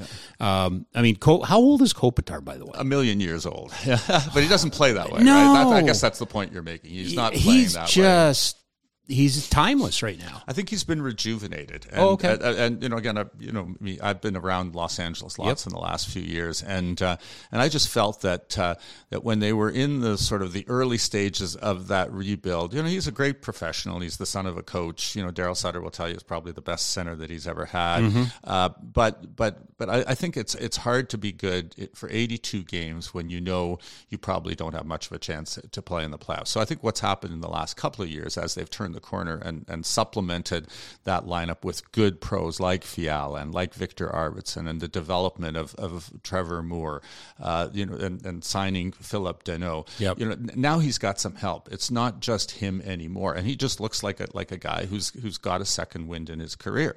Um, you were asking, you know, what do you hang your hat on? Well, you hang your hat on the fact that that you know Danault doesn't get intimidated by playing against Draisaitl and McDavid. That mm. Kopitar doesn't get intimidated by uh, playing against those guys. They're in the Selke conversation most years for a reason, and there's very few teams that can roll out two guys that can produce offensively, especially Kopitar, and and and still you know get the job done done defensively. And uh, you know Danault, you know he spoke a couple of times in, in, the last couple of days, and there's a there's a pleasing cockiness to him. I like him. You know, yeah. he's oh yes, I like him a lot because because he's he's played a long time and, and he's had some success, uh, and and he doesn't get he doesn't get worried or flustered by you know some nights when it, it doesn't right. kind of go their way because Draisaitl has been outstanding for Edmonton. He's just been really really good. But uh, but those two guys, I think um, they have their own Ekholm in uh, in Gavrikov, who's been a very effective player. Actually, better in the playoffs than in the regular season. There were moments in the regular season when it was, eh, what about him?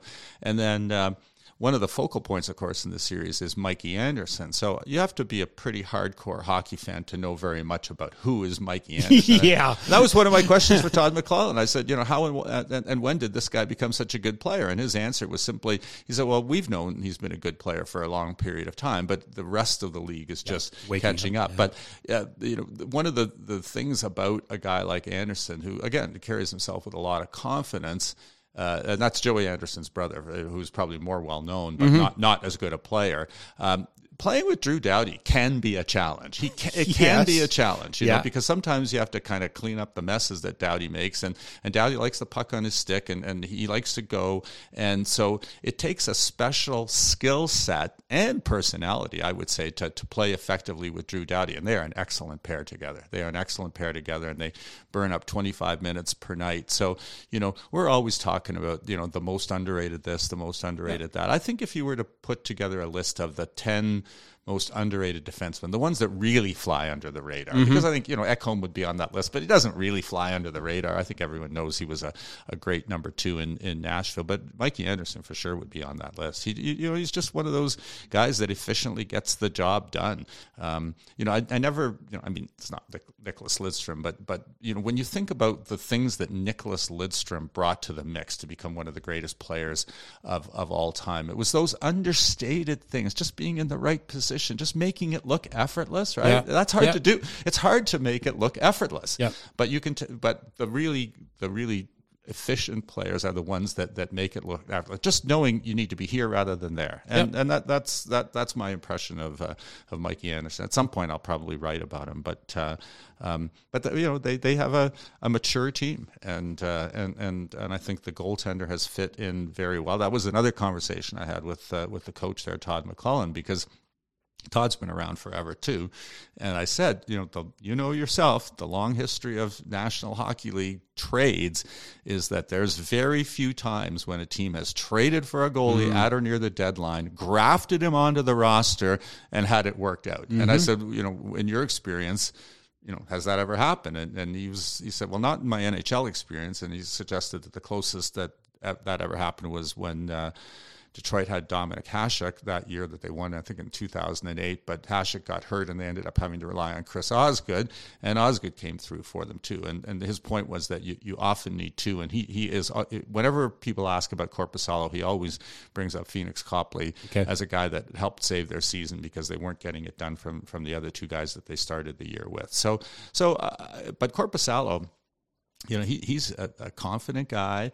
Um, and and you know has played for a really bad team for a long period of time. And sometimes guys are just you know good bad team goalies, yep. and they go to a good team and they can't get it done. But yep. Korpisalo looks like a guy who's really enjoying playing for a, a team with structure, and uh, and and I wouldn't. you don't say. well, if you're a goaltender, you probably yep. do like structure in front of you. Look at what Carolina has, has and and how Carolina has turned you know, sometimes average goaltending into yeah. wins in the standings and, and very good numbers for the various goaltenders that have patrolled the, the crease there. So, you know, I mean, that's an off-season question, but Korpisalo is UFA after this year. LA needs a new number one goaltender. You know, if this works out, you know, and, and they can figure out the, the numbers, I wouldn't be a bit surprised if he becomes the goaltender of the future for this next generation of Kings players that are coming through the, the pipeline. I want to skip over to the East for a second and come back to the West. And the reason I want to go to the East, I started the show with this. It's, easy in this job to get caught up in tropes and, you know, history and this happened so that must happen. But boy, that Rangers jersey series sure looks like one team needs to learn how to lose and one team took the lessons from losing yep. and, and fixed their problems. Yeah, 100% Robin. And when I did my preview for the Athletic, um, I, you know, I, I, do a thing where I, I interview a, a coach, a, a manager and, and, a scout and just get their takes on things. And, uh, and in every one of those interviews that I did, that, that was my starting point when it came to the New Jersey Rangers series. It might the thrust of my question was that you know the Rangers last year were that young up and coming team that had made those great strides mm-hmm. and didn't seem ready to win. And to be honest with you, I thought they were going out in the first round, and so the fact that they won as much as they did yeah. last year surprised me. Sure. So you know, give them credit because but that, that was I, goalie too, though. Right? Oh yeah, yeah, yeah, But I was not expecting to see them uh, do as well as they did last year. But but yes, so they did gain a lot of valuable experience last year, and mm-hmm. you know they added Patrick Kane and Vladimir Tarasenko. What they needed, right? So you've got you know yeah. you've got experience like playoff experience, champion championship experience. You know, guys who, you know, uh, Patrick Kane has said it multiple times in the last little while as he's been interviewed that, you know, he's been kind of re- rejuvenated by, yeah. by going to a team that had a chance to win after, you know, muddling through the, you know, those lean years in Chicago the, the last little while. And, and uh, just in the same way, New Jersey went a 47 point year over year increase. You, you have to applaud every, sure. everything that, that went right there. They got the right goaltender. You know, Washington cast off two goaltenders. Both of them are still playing. Washington isn't playing. Um, you know, Dougie Hamilton had a poor year last year, but he had a much better year this year. So you know, the money they invested in him as a free agent has is proving to now be be be worth it. You know, they went out and very aggressively brought in Timo, Timo Meier because they they were small and they felt that they needed more, you know, someone who has skill but also has some size and, and, and can push back a little. It hasn't, I don't think, been quite the, the marriage made in heaven yet. Mm. Uh, it's been a little bit more of a, an adjustment for him than, than I think um, maybe he and the team thought. But but they, they have a, a really good team that looks young yeah. and, and needs to, to gain a little bit of experience and are, are probably doing it right now. So in my mind, you know the Rangers are going to get through fairly easily, and I thought that ahead of time. But my two of my three experts picked New Jersey, and and I thought, wow, okay, I didn't see that coming. You know, yeah, yeah. a lot of times you you yeah. know you ask the question and you're pretty sure you know what the answer is going to be, and in that particular case, I was surprised that there there did seem to be a lot of um, people that thought that New Jersey would use this regular season as a springboard into the playoffs. The, the, the idea that they're playing with house money, right? Mm-hmm. You know, and mm-hmm. they've got mm-hmm. nothing to lose, and you know we're young and we're enthusiastic. You know, it's like the Oilers of '83, I guess, the last yep. year. You know, when they kind of broke through, but but before they ever won anything. And uh, so we'll see. I, I, mean, you know, this uh, the you know the the, the series. You know, it, you know when you think about travel. There's know, none. I mean, there's there is sometimes traffic on the turnpike. Yeah, there might know? be traffic. Yeah. So that, but that's about it. Yeah. so I don't think uh, either team is going to expend a lot of energy getting from point A to point B. Point A to point B. Yeah. So take me back to the West. If I thought somebody in the West was going to have their doors blown off, I thought it was Seattle. Mm-hmm, yeah. But you mentioned Gordy. Now, there's a lot of pressure now being an expansion team after the Vegas Golden Knights, right? Now the Seattle makes it in their second year. They played well in those first two games against really well, yeah. Colorado, really right? well, and they could have won them both, right? You know, yeah. So again, yeah, the, yeah. The two, that, those are the two series I've been following at Los Angeles and Edmonton and Seattle and yeah. and, and Colorado. So I think Seattle completely caught Colorado by surprise in, in, in that first game, and then you know the first period didn't look particularly good for, for Colorado, and then they got the two quick goals. But then it was a it was a battle right right to the end, and uh, so I think you know Colorado.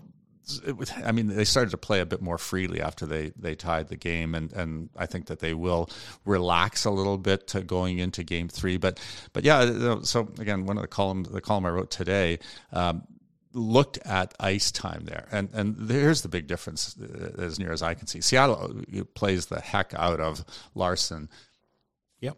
And um, uh, I lost my train of thought. Larsson and uh, Dunn. Yeah. Dunn. So, Yeah, Larsson yes. and Dunn played 24 minutes. Yeah. Okay. So they, but but their forward group, they only had two forwards over 19 minutes. That was Wennberg and Schwartz, who's also a Stanley Cup champion. Yep.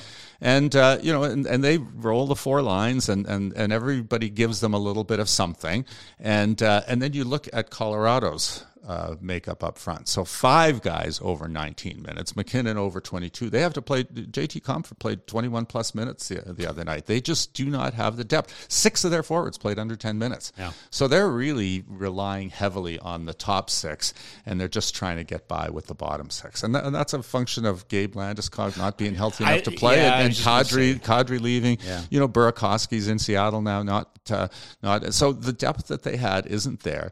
It doesn't mean they can't win because MacKinnon is just driving play and, and Rantanen has been okay, but he's capable of taking it to another level. Um, but but the the one thing that Seattle has that that uh, Colorado doesn't is depth up front. Mm-hmm. And boy, uh, one injury to one of those key guys up front, and and Colorado is going to be thin, thin, thin. So I, I that series feels like it's it's going to go for a while.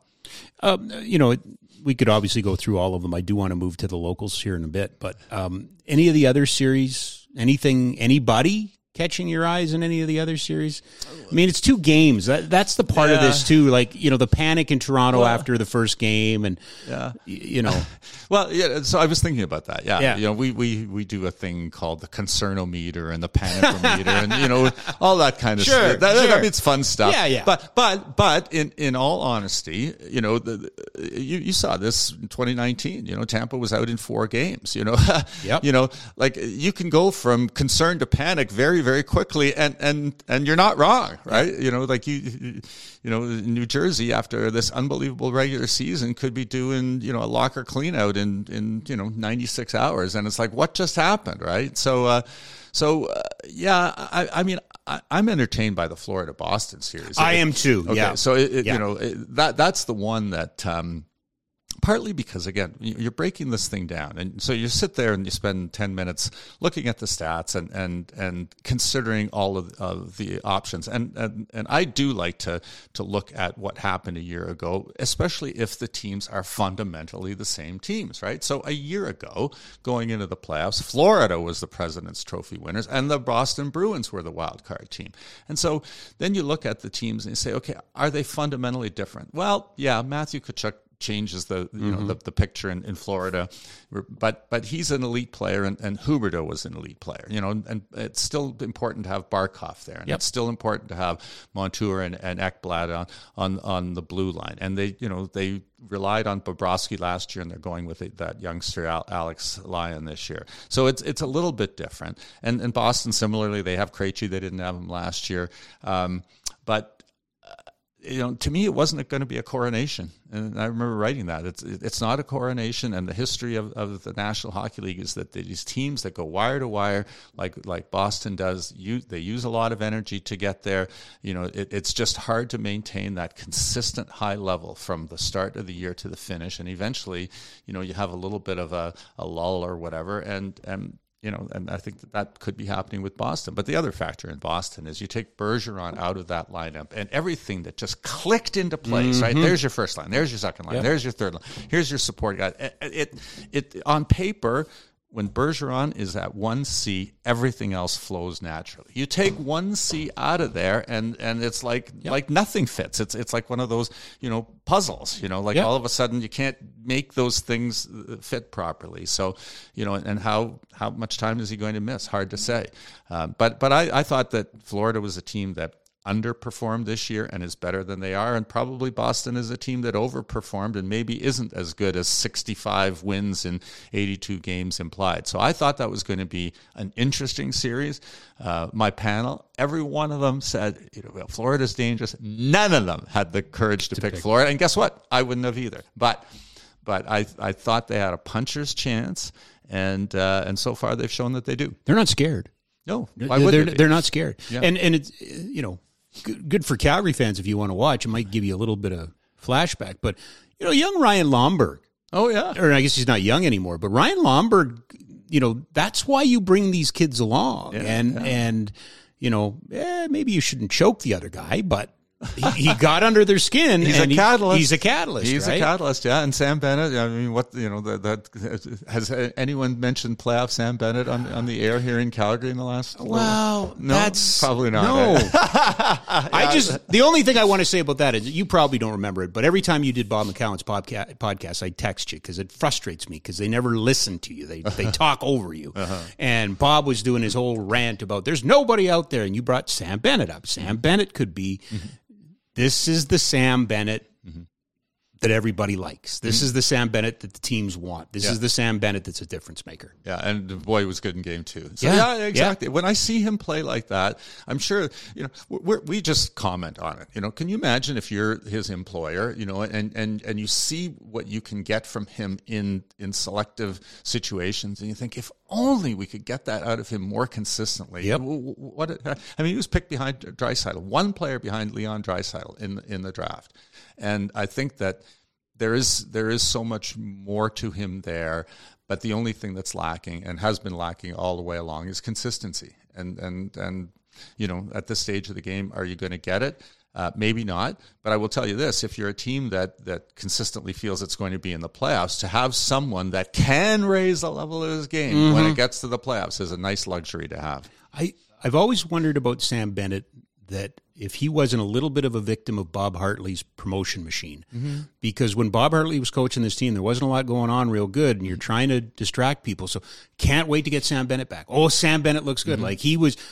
Very rarely does a coach pump the tires of a young player like Bob Hartley did, right? Yeah, I, I mean that's a good point. I, I I don't know. You know, to me, development can be so um, Yeah. uh, inconsistent, and you know you have these little plateaus and then dips and plateaus and dips, and then eventually, you know, you either figure out the consistency of being an NHL player, eighty-two games a year, which is hard to do, but the really good ones will give you 65 to 70 Yep. and if you can get that out of out of most of your team then and, and you're a good team you'll you'll be in the playoffs. And uh, and and but you see it the other way too. You see players that that tease you with their ability and and there are times when they'll show you in a game or in a stretch uh, that they have above NHL level skill and then all of a sudden you know like you don't notice them for 2 weeks. And and that that you know eventually you have to make an evaluation and you know maybe maybe somebody else needs to try and find the buttons on that player because you can't push the right ones Monday, uh, something happened uh, that has not happened in the history of the Calgary Flames before, as Peter Marr pointed out. A general manager with offers to stay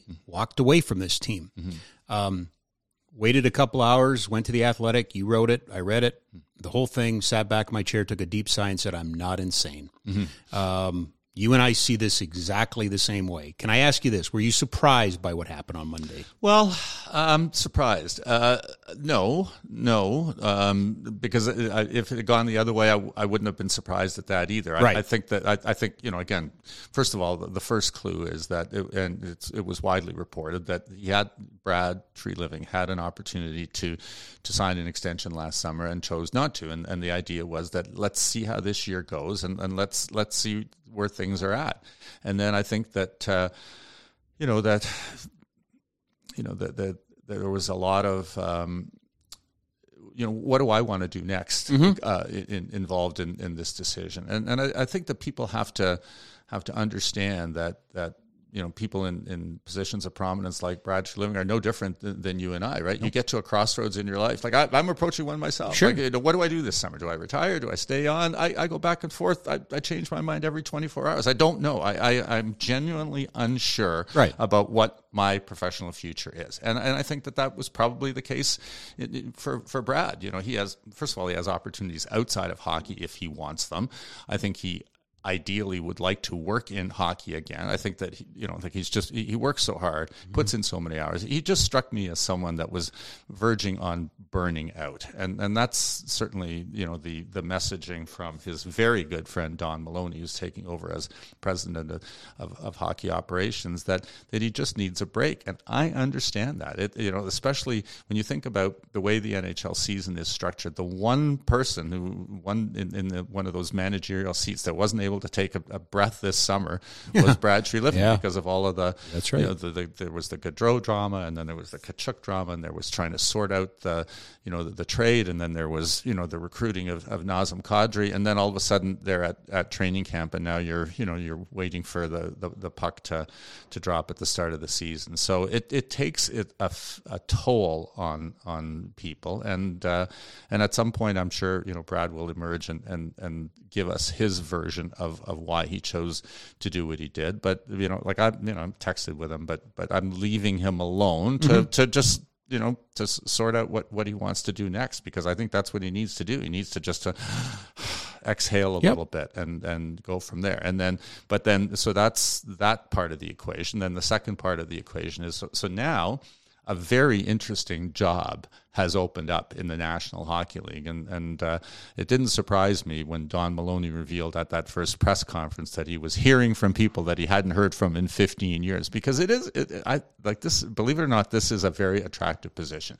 It's a hockey team. If you're if you're looking to become a general manager in the National Hockey League, it's hard sometimes to take over a team that has had a really great year, and then you know where are you going to go? The only place you can go is down. I think the perception around the National Hockey League is that the Flames have a, a, a, a quite a good team that underperform, Yep. and that no matter what happens next year, it's going to be better. So that's a that's an enviable position to be in.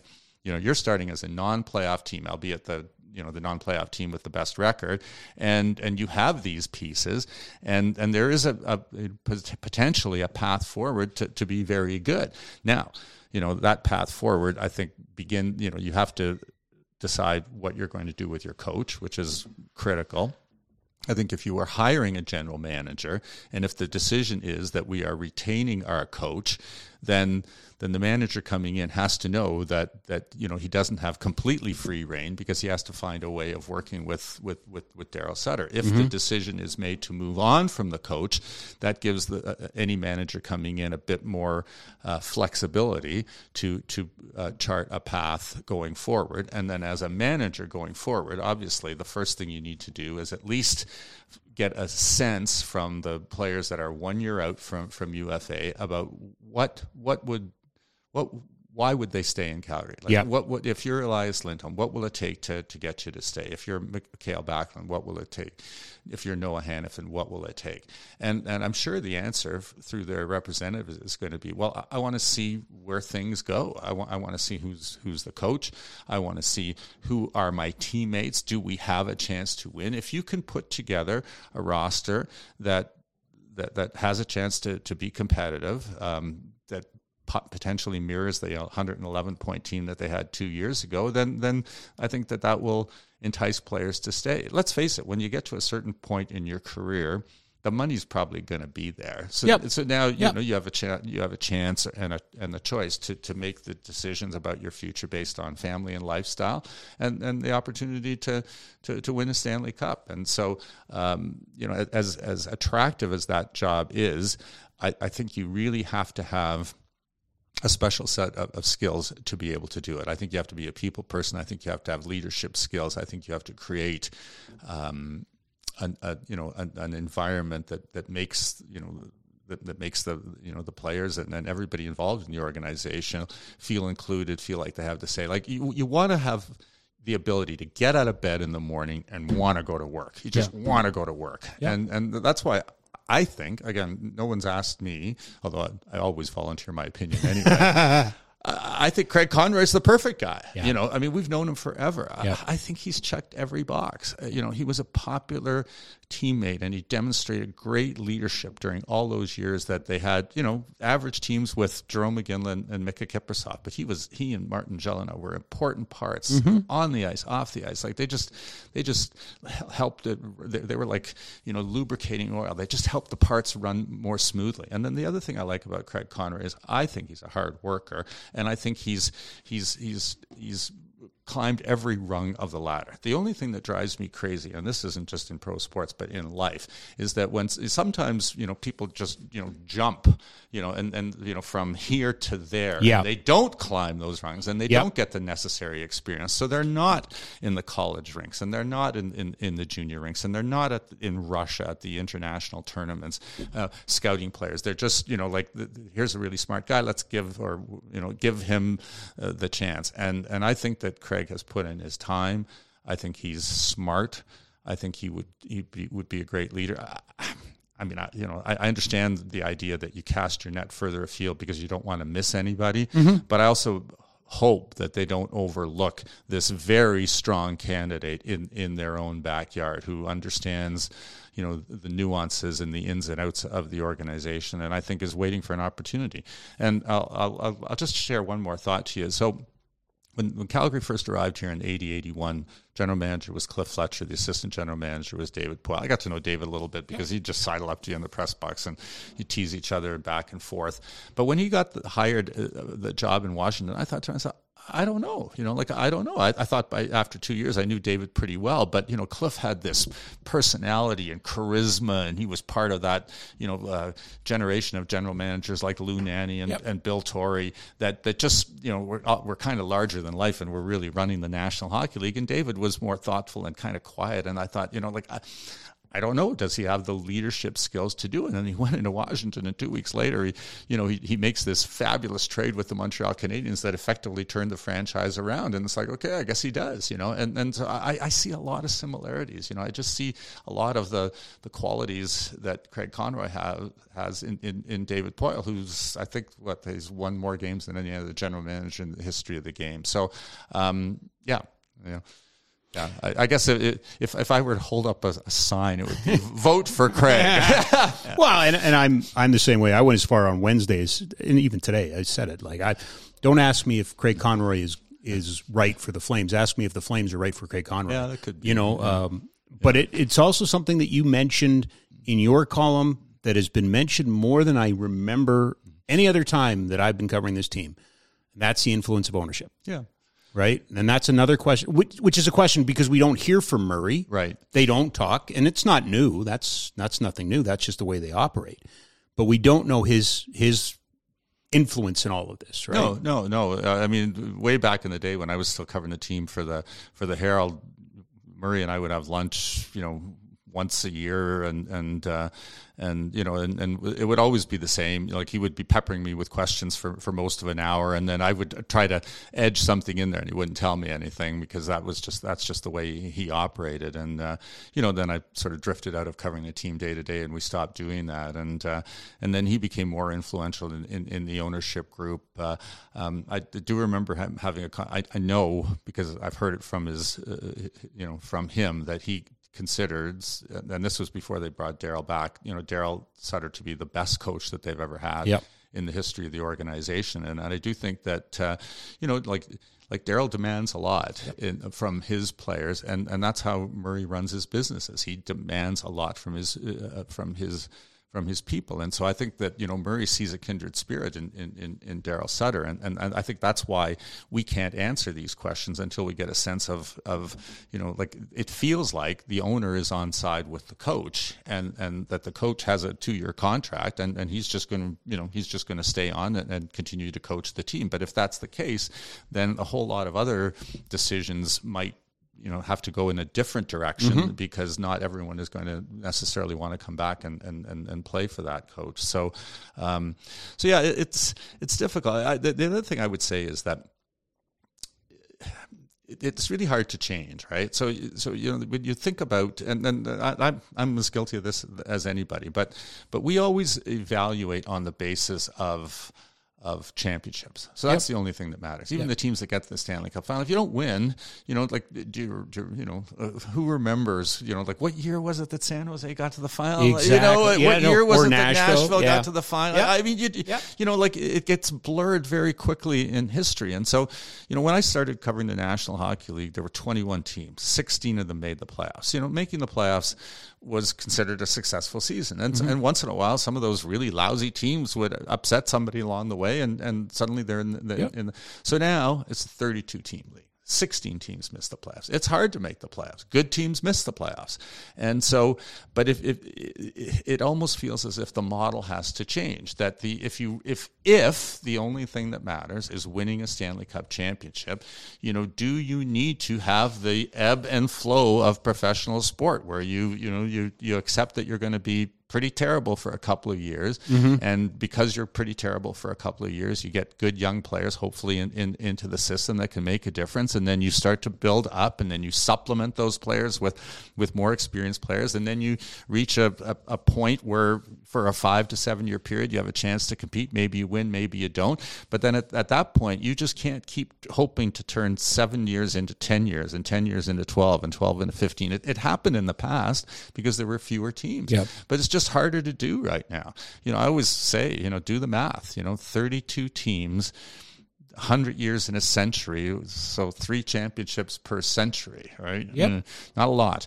And so, uh, and yet, you know, the the philosophy here has been, you know, yeah, we're we, we have a chance, you know, and, and we've got a good group, and so we're not taking a step back. We're going to patch and plug, and and you know, in patching and plugging, you know recently anyway hasn't worked as as a methodology for for winning championships. You know, Pittsburgh wins, oh, Sidney Crosby. Uh, Washington wins, oh, Alex Ovechkin, right? You know, Tampa wins, oh, Nikita Kucherov. You know, yep. and if Edmonton wins this year, oh, Connor McDavid. Yep. Toronto, Auston Matthews. I mean, you know, the Calgary's got lots and lots of good players, but there isn't anyone that that you know that jumps off the page.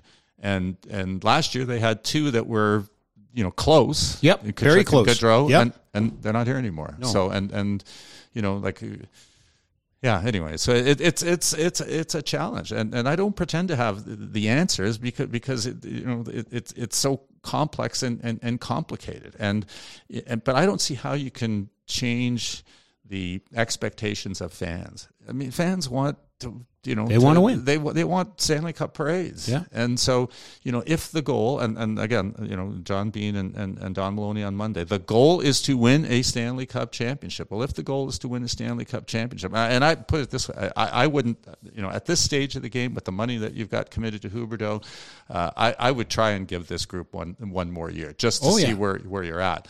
But at some point soon you you may have to make the, the decision that uh, that it didn't work out with with this group, and and you have to you know make a make a turn. And uh, um, I don't think you're going to see it you know between now and June of 2024 but at some point soon after that depending again on the result of the 2023-24 season um, you might have to you know have that organizational day of reckoning that they've been putting off for a long time. Never drafted higher than fourth. Yeah yeah. Sam Bennett. And Cory Stillman right? Yeah uh, wasn't uh, yeah yeah. Uh, I, but it's of that vintage. Yes, exactly. I'm just going off the top of my yeah, head. Yeah, I thought Stillman was a sixth, but you know what, Rob? I'm not remembering no, things as clearly as I once did. no, but have never drafted first. You know, and and, and yeah. this is not a shot at Edmonton. I guess it is, but four yeah, four first overalls in six years, yeah. right in the in the lottery system. Yeah, uh, and, and, if you know, and I, again, the only thing that I really cringe at because a lot of this stuff that was said on Monday was said by Jay Feaster before. Mm-hmm. Like people are reporting this as this is some sort of mm-hmm. revelation, but remember Feaster the year after they uh, uh, traded Iginla and Bouwmeester, he was on TSN saying my job is to get this team in the playoffs, mm-hmm. and they got a lot of heat for that. But mm-hmm. I'm not allowed to say the R word. I'm not allowed to say rebuild. Mm-hmm. Oh crap! Let's you know that that crap just drives me around the bend. People are not people are pretty smart, savvy, right? You can't that that reminds me a bit of well, we won't show home games on TV because nobody will come. Mm. Well, I, I I, I agree with you because I, I do think that I mean, hockey fans in, in, Calgary, Edmonton, Winnipeg, Vancouver, Toronto, Ottawa are pretty sophisticated. Most people grew up playing the game or watching yep. the game or having something to do with the game, or if they weren't doing it, somebody in the family was, That's and they right. had to, they kind of got drawn in. So, so you might be able to pull the wool over people's eyes in, in maybe less sophisticated markets, but it's hard to do in Canada. I agree. Last one before we go. Um, just a thought, uh, and I mentioned it as you came in. He's now the MVP. The last four years, he has been the top goalie in two different leagues every year. I'm not sure what is left for 22 year old Dustin Wolf, uh, who got a little taste at the end. Mm-hmm. Um, But man, I don't. I, you've covered this team. I've covered this team. There's. I don't remember a prospect for the Flames having kind of this much acclaim in his first two years in in the AHL. Not in the AHL. No, I was thinking Mike Vernon. You know the way his junior career evolved. Right. Uh, you know, and I covered him in junior. but but I, I thought that when he got his chance, he, he would be a good goaltender. Sure. I, I, I you know I, I think I can produce articles to to, to prove that, that Yep. I was a big proponent of of Mike Vernon coming through the ranks. Um, but you're right. Other than other than Vernon. Uh, if you think about somebody that they drafted and developed internally, they've tried, uh, you know, a, a lot of times. Uh, but really, the the other you know goaltender that made a huge impact here was was Kiprusoff, Yep. who they traded for. Yep. And so you're right. Um, it it's it's hard to draft and develop goaltenders. You know, like Carey Price was a high draft choice, ended up with a having a great career. Marc Andre Fleury, a high draft choice, ended up having a great career. If you can steal a guy in the seventh round and and then have him be a you know like in in this very, very short period of time, uh, you know, a guy that appears to be on the cusp of being ready to play in the National Hockey League, then then you know again good on on the on the scouting staff uh, for doing that. Um, but I yeah I, I agree with you. Well, there were times this season, and I'm sure this this uh, has come up on talk radio and on your show too. That at, you know when when Markstrom was struggling, Yep. why not? Yep. Why not try Dustin Wolf? I mean. Where's the dressing room? Like it's Yeah, I know. it's Yeah, you know like yeah. it, it's not like you're flying him in from Stockton anymore. He's right here, Yeah. and it looks like you need a boost. But but again, that comes down to an organizational philosophy. You know, and you know the Flames, their season is on the line. They can't win the game in overtime. They can't win it in the shootout. They, have good players, but they don't have a Trevor Zegras. They don't have, you know, the, these the, the two that they had were in the press box, right? You know, Yep. Jakob Pelletier and, and Matt Coronato were watching the game. There's a reason teams put young talent in in the lineup. Again, it's a different era, right? It's It is a different era. You know, in the old days of ties, it didn't matter. You know, in, in the old days of five on, on five overtime, it didn't matter. But now it's three on three overtime. Now there's a shootout. There are points to be gained if you can excel in those uh, in those situations. And when when you don't excel in those situations, and, and then you, you you know you look at the shootout record of, of the veteran players. You know, Yeah, I mean, Rob, I'm watching the thing and I'm thinking uh, they're just going to shoot it right in the pads of the goaltender. Yep. You know, that, that, that's you know like Yep. there- there's no you don't have any confidence that that, that puck is going to go in and you're going to see a little bit of razzle and dazzle that it fools a goaltender. And and so you know again some of it like I'm often accused of being stuck in, in the old ways but the one thing that I do recognize is that there is a, a place for young talent in the lineup all the time because they grew up on shootouts. They grew up on three on three overtime. It's not new to them. They embrace it. There's a confidence bordering on cockiness for these guys that even when they're very new in, in the National Hockey League, well, you see who did Nashville trot out? You Yep. know, these are, these They are all were guys, all first years. Yeah, Yeah. They, they were all guys that they brought up from the minors because they traded away half their team and the other half was injured and, and they got the job done. And so, you know, is it second guessing? I mean, I'm watching the thing and I'm thinking this isn't going to work out. I, I don't think it is second guessing. So, so you have to have show a willingness to when a player appears to be ready. Sometimes, you know, and they, they they probably take their lumps in the first little while, and and you just have to to live with that. You just Yep. have to take live with the fact that a young player you know, especially you know players who are you know drafted you know later in the first round that aren't going to Connor McDavid you or, mm-hmm. or whatever. They, you know, it, it takes it, it'll take time, but if you have faith in your scouting staff, if you have faith in enough in, in these players to, to sign them, you have to have faith enough to use them. Appreciate this. Uh, when next we speak, I believe you're back on the road again in a couple weeks. It's hard you? to say. Yeah, probably. I, I, I can't even keep track anymore, Rob. I, I, you know what? Honestly, this is terrible. I go day by day. I- Yeah, I, I look yeah. at today's schedule. Okay, I'm doing Rob's podcast. I'm doing John Shannon's. I've got my notebook due. I've got to watch the games tonight. What's that's today? And Are you on uh, Bob McCown's podcast? You bet. So when I go home for my run tonight, I'm listening to you. You you'll have to. But you'll Is there new material? No, I, I I saved my A material for you. Oh, wow. There, I go without saying. Okay. Perfect. No, no. For some reason, they've they've settled on Burnside and I as a as a as a as a hockey, you know, Yeah, duo? But yeah, I guess so. Uh, Um, I, I, actually wish they'd uh, they'd use Morganti, but I guess because uh, because uh, Morganti and I used to be on McCallum's show on when it was on the radio, and, and that was really a lot of fun. So, uh, but I like working with Scotty too. We worked together at the Athletic, and he's a good friend. And uh, um, and the, the beauty of it, of course, is that John Shannon really knows the game, and, and Bob, you know, you know, yeah, yeah, he'll he'll throw something out just to get our backs up, and then you know we'll seize on it like you know like. and it'll work. And and you know, half an hour later, you, the, you know, the old why don't goalies play eighty two games? Well, argument that one didn't come up today. okay, good. Uh, anyway, thank you for doing this. Okay, uh, we'll see you in a couple weeks. All right, great. Thanks, Rob. Eric Duhatschek from the Athletic joining us. Of course, our guest brought to you by Ski Cellar Snowboard, skicellarsnowboard.com. 76 years in Calgary, sure. But what you need to know is surprise! Spring pop up sale tomorrow. 40% off of everything from 10 a.m. to 6 p.m., one day only. One day only, all three locations 17th Avenue Southwest, just off of 14th Street, Macleod Trail by Chinook Center, and Bow Ridge Road Northwest by McDonald's at the uh, bottom of the hill by WinSport there. Ski Cellar Snowboard Dot com. Just a final thought here in the final mile. Uh, again, you know my love of golf, uh, helping out a, a great cause.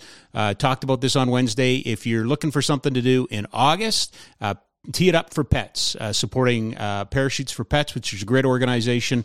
Uh, they've got a golf tournament coming up out in Speargrass. Would love to see you there. I'm going to be there. Um, looking forward to it. Look them up, find out what they're all about, and then make your decision. But if you're a golfer, this is one you shouldn't miss. Uh, it's been a busy week. Next week, holy cow, next week. Chevy and Nasty, both of them in studio on Monday, as well as Ryan Pike. How about this on Wednesday? We found him. We got him out of the witness protection program. Bruce Dowbiggin is going to be live in studio. Holy cow. We've got shows aplenty coming next week. Thanks to all of our guests uh, this week. Thanks to Gavin thanks to uh, Jack, our outstanding producer, Mark Prince. Thanks to you as always. Uh, love love getting the, the feedback and hearing from you guys. And uh, we'll do it again on Monday. Have a great weekend, everybody. Tired of ads barging into your favorite news podcasts? Good news. Ad-free listening is available on Amazon Music for all the music plus top podcasts included with your Prime membership. Stay up to date on everything newsworthy by downloading the Amazon Music app for free or go to amazon.com slash news ad free. That's amazon.com slash news ad free to catch up on the latest episodes without the ads.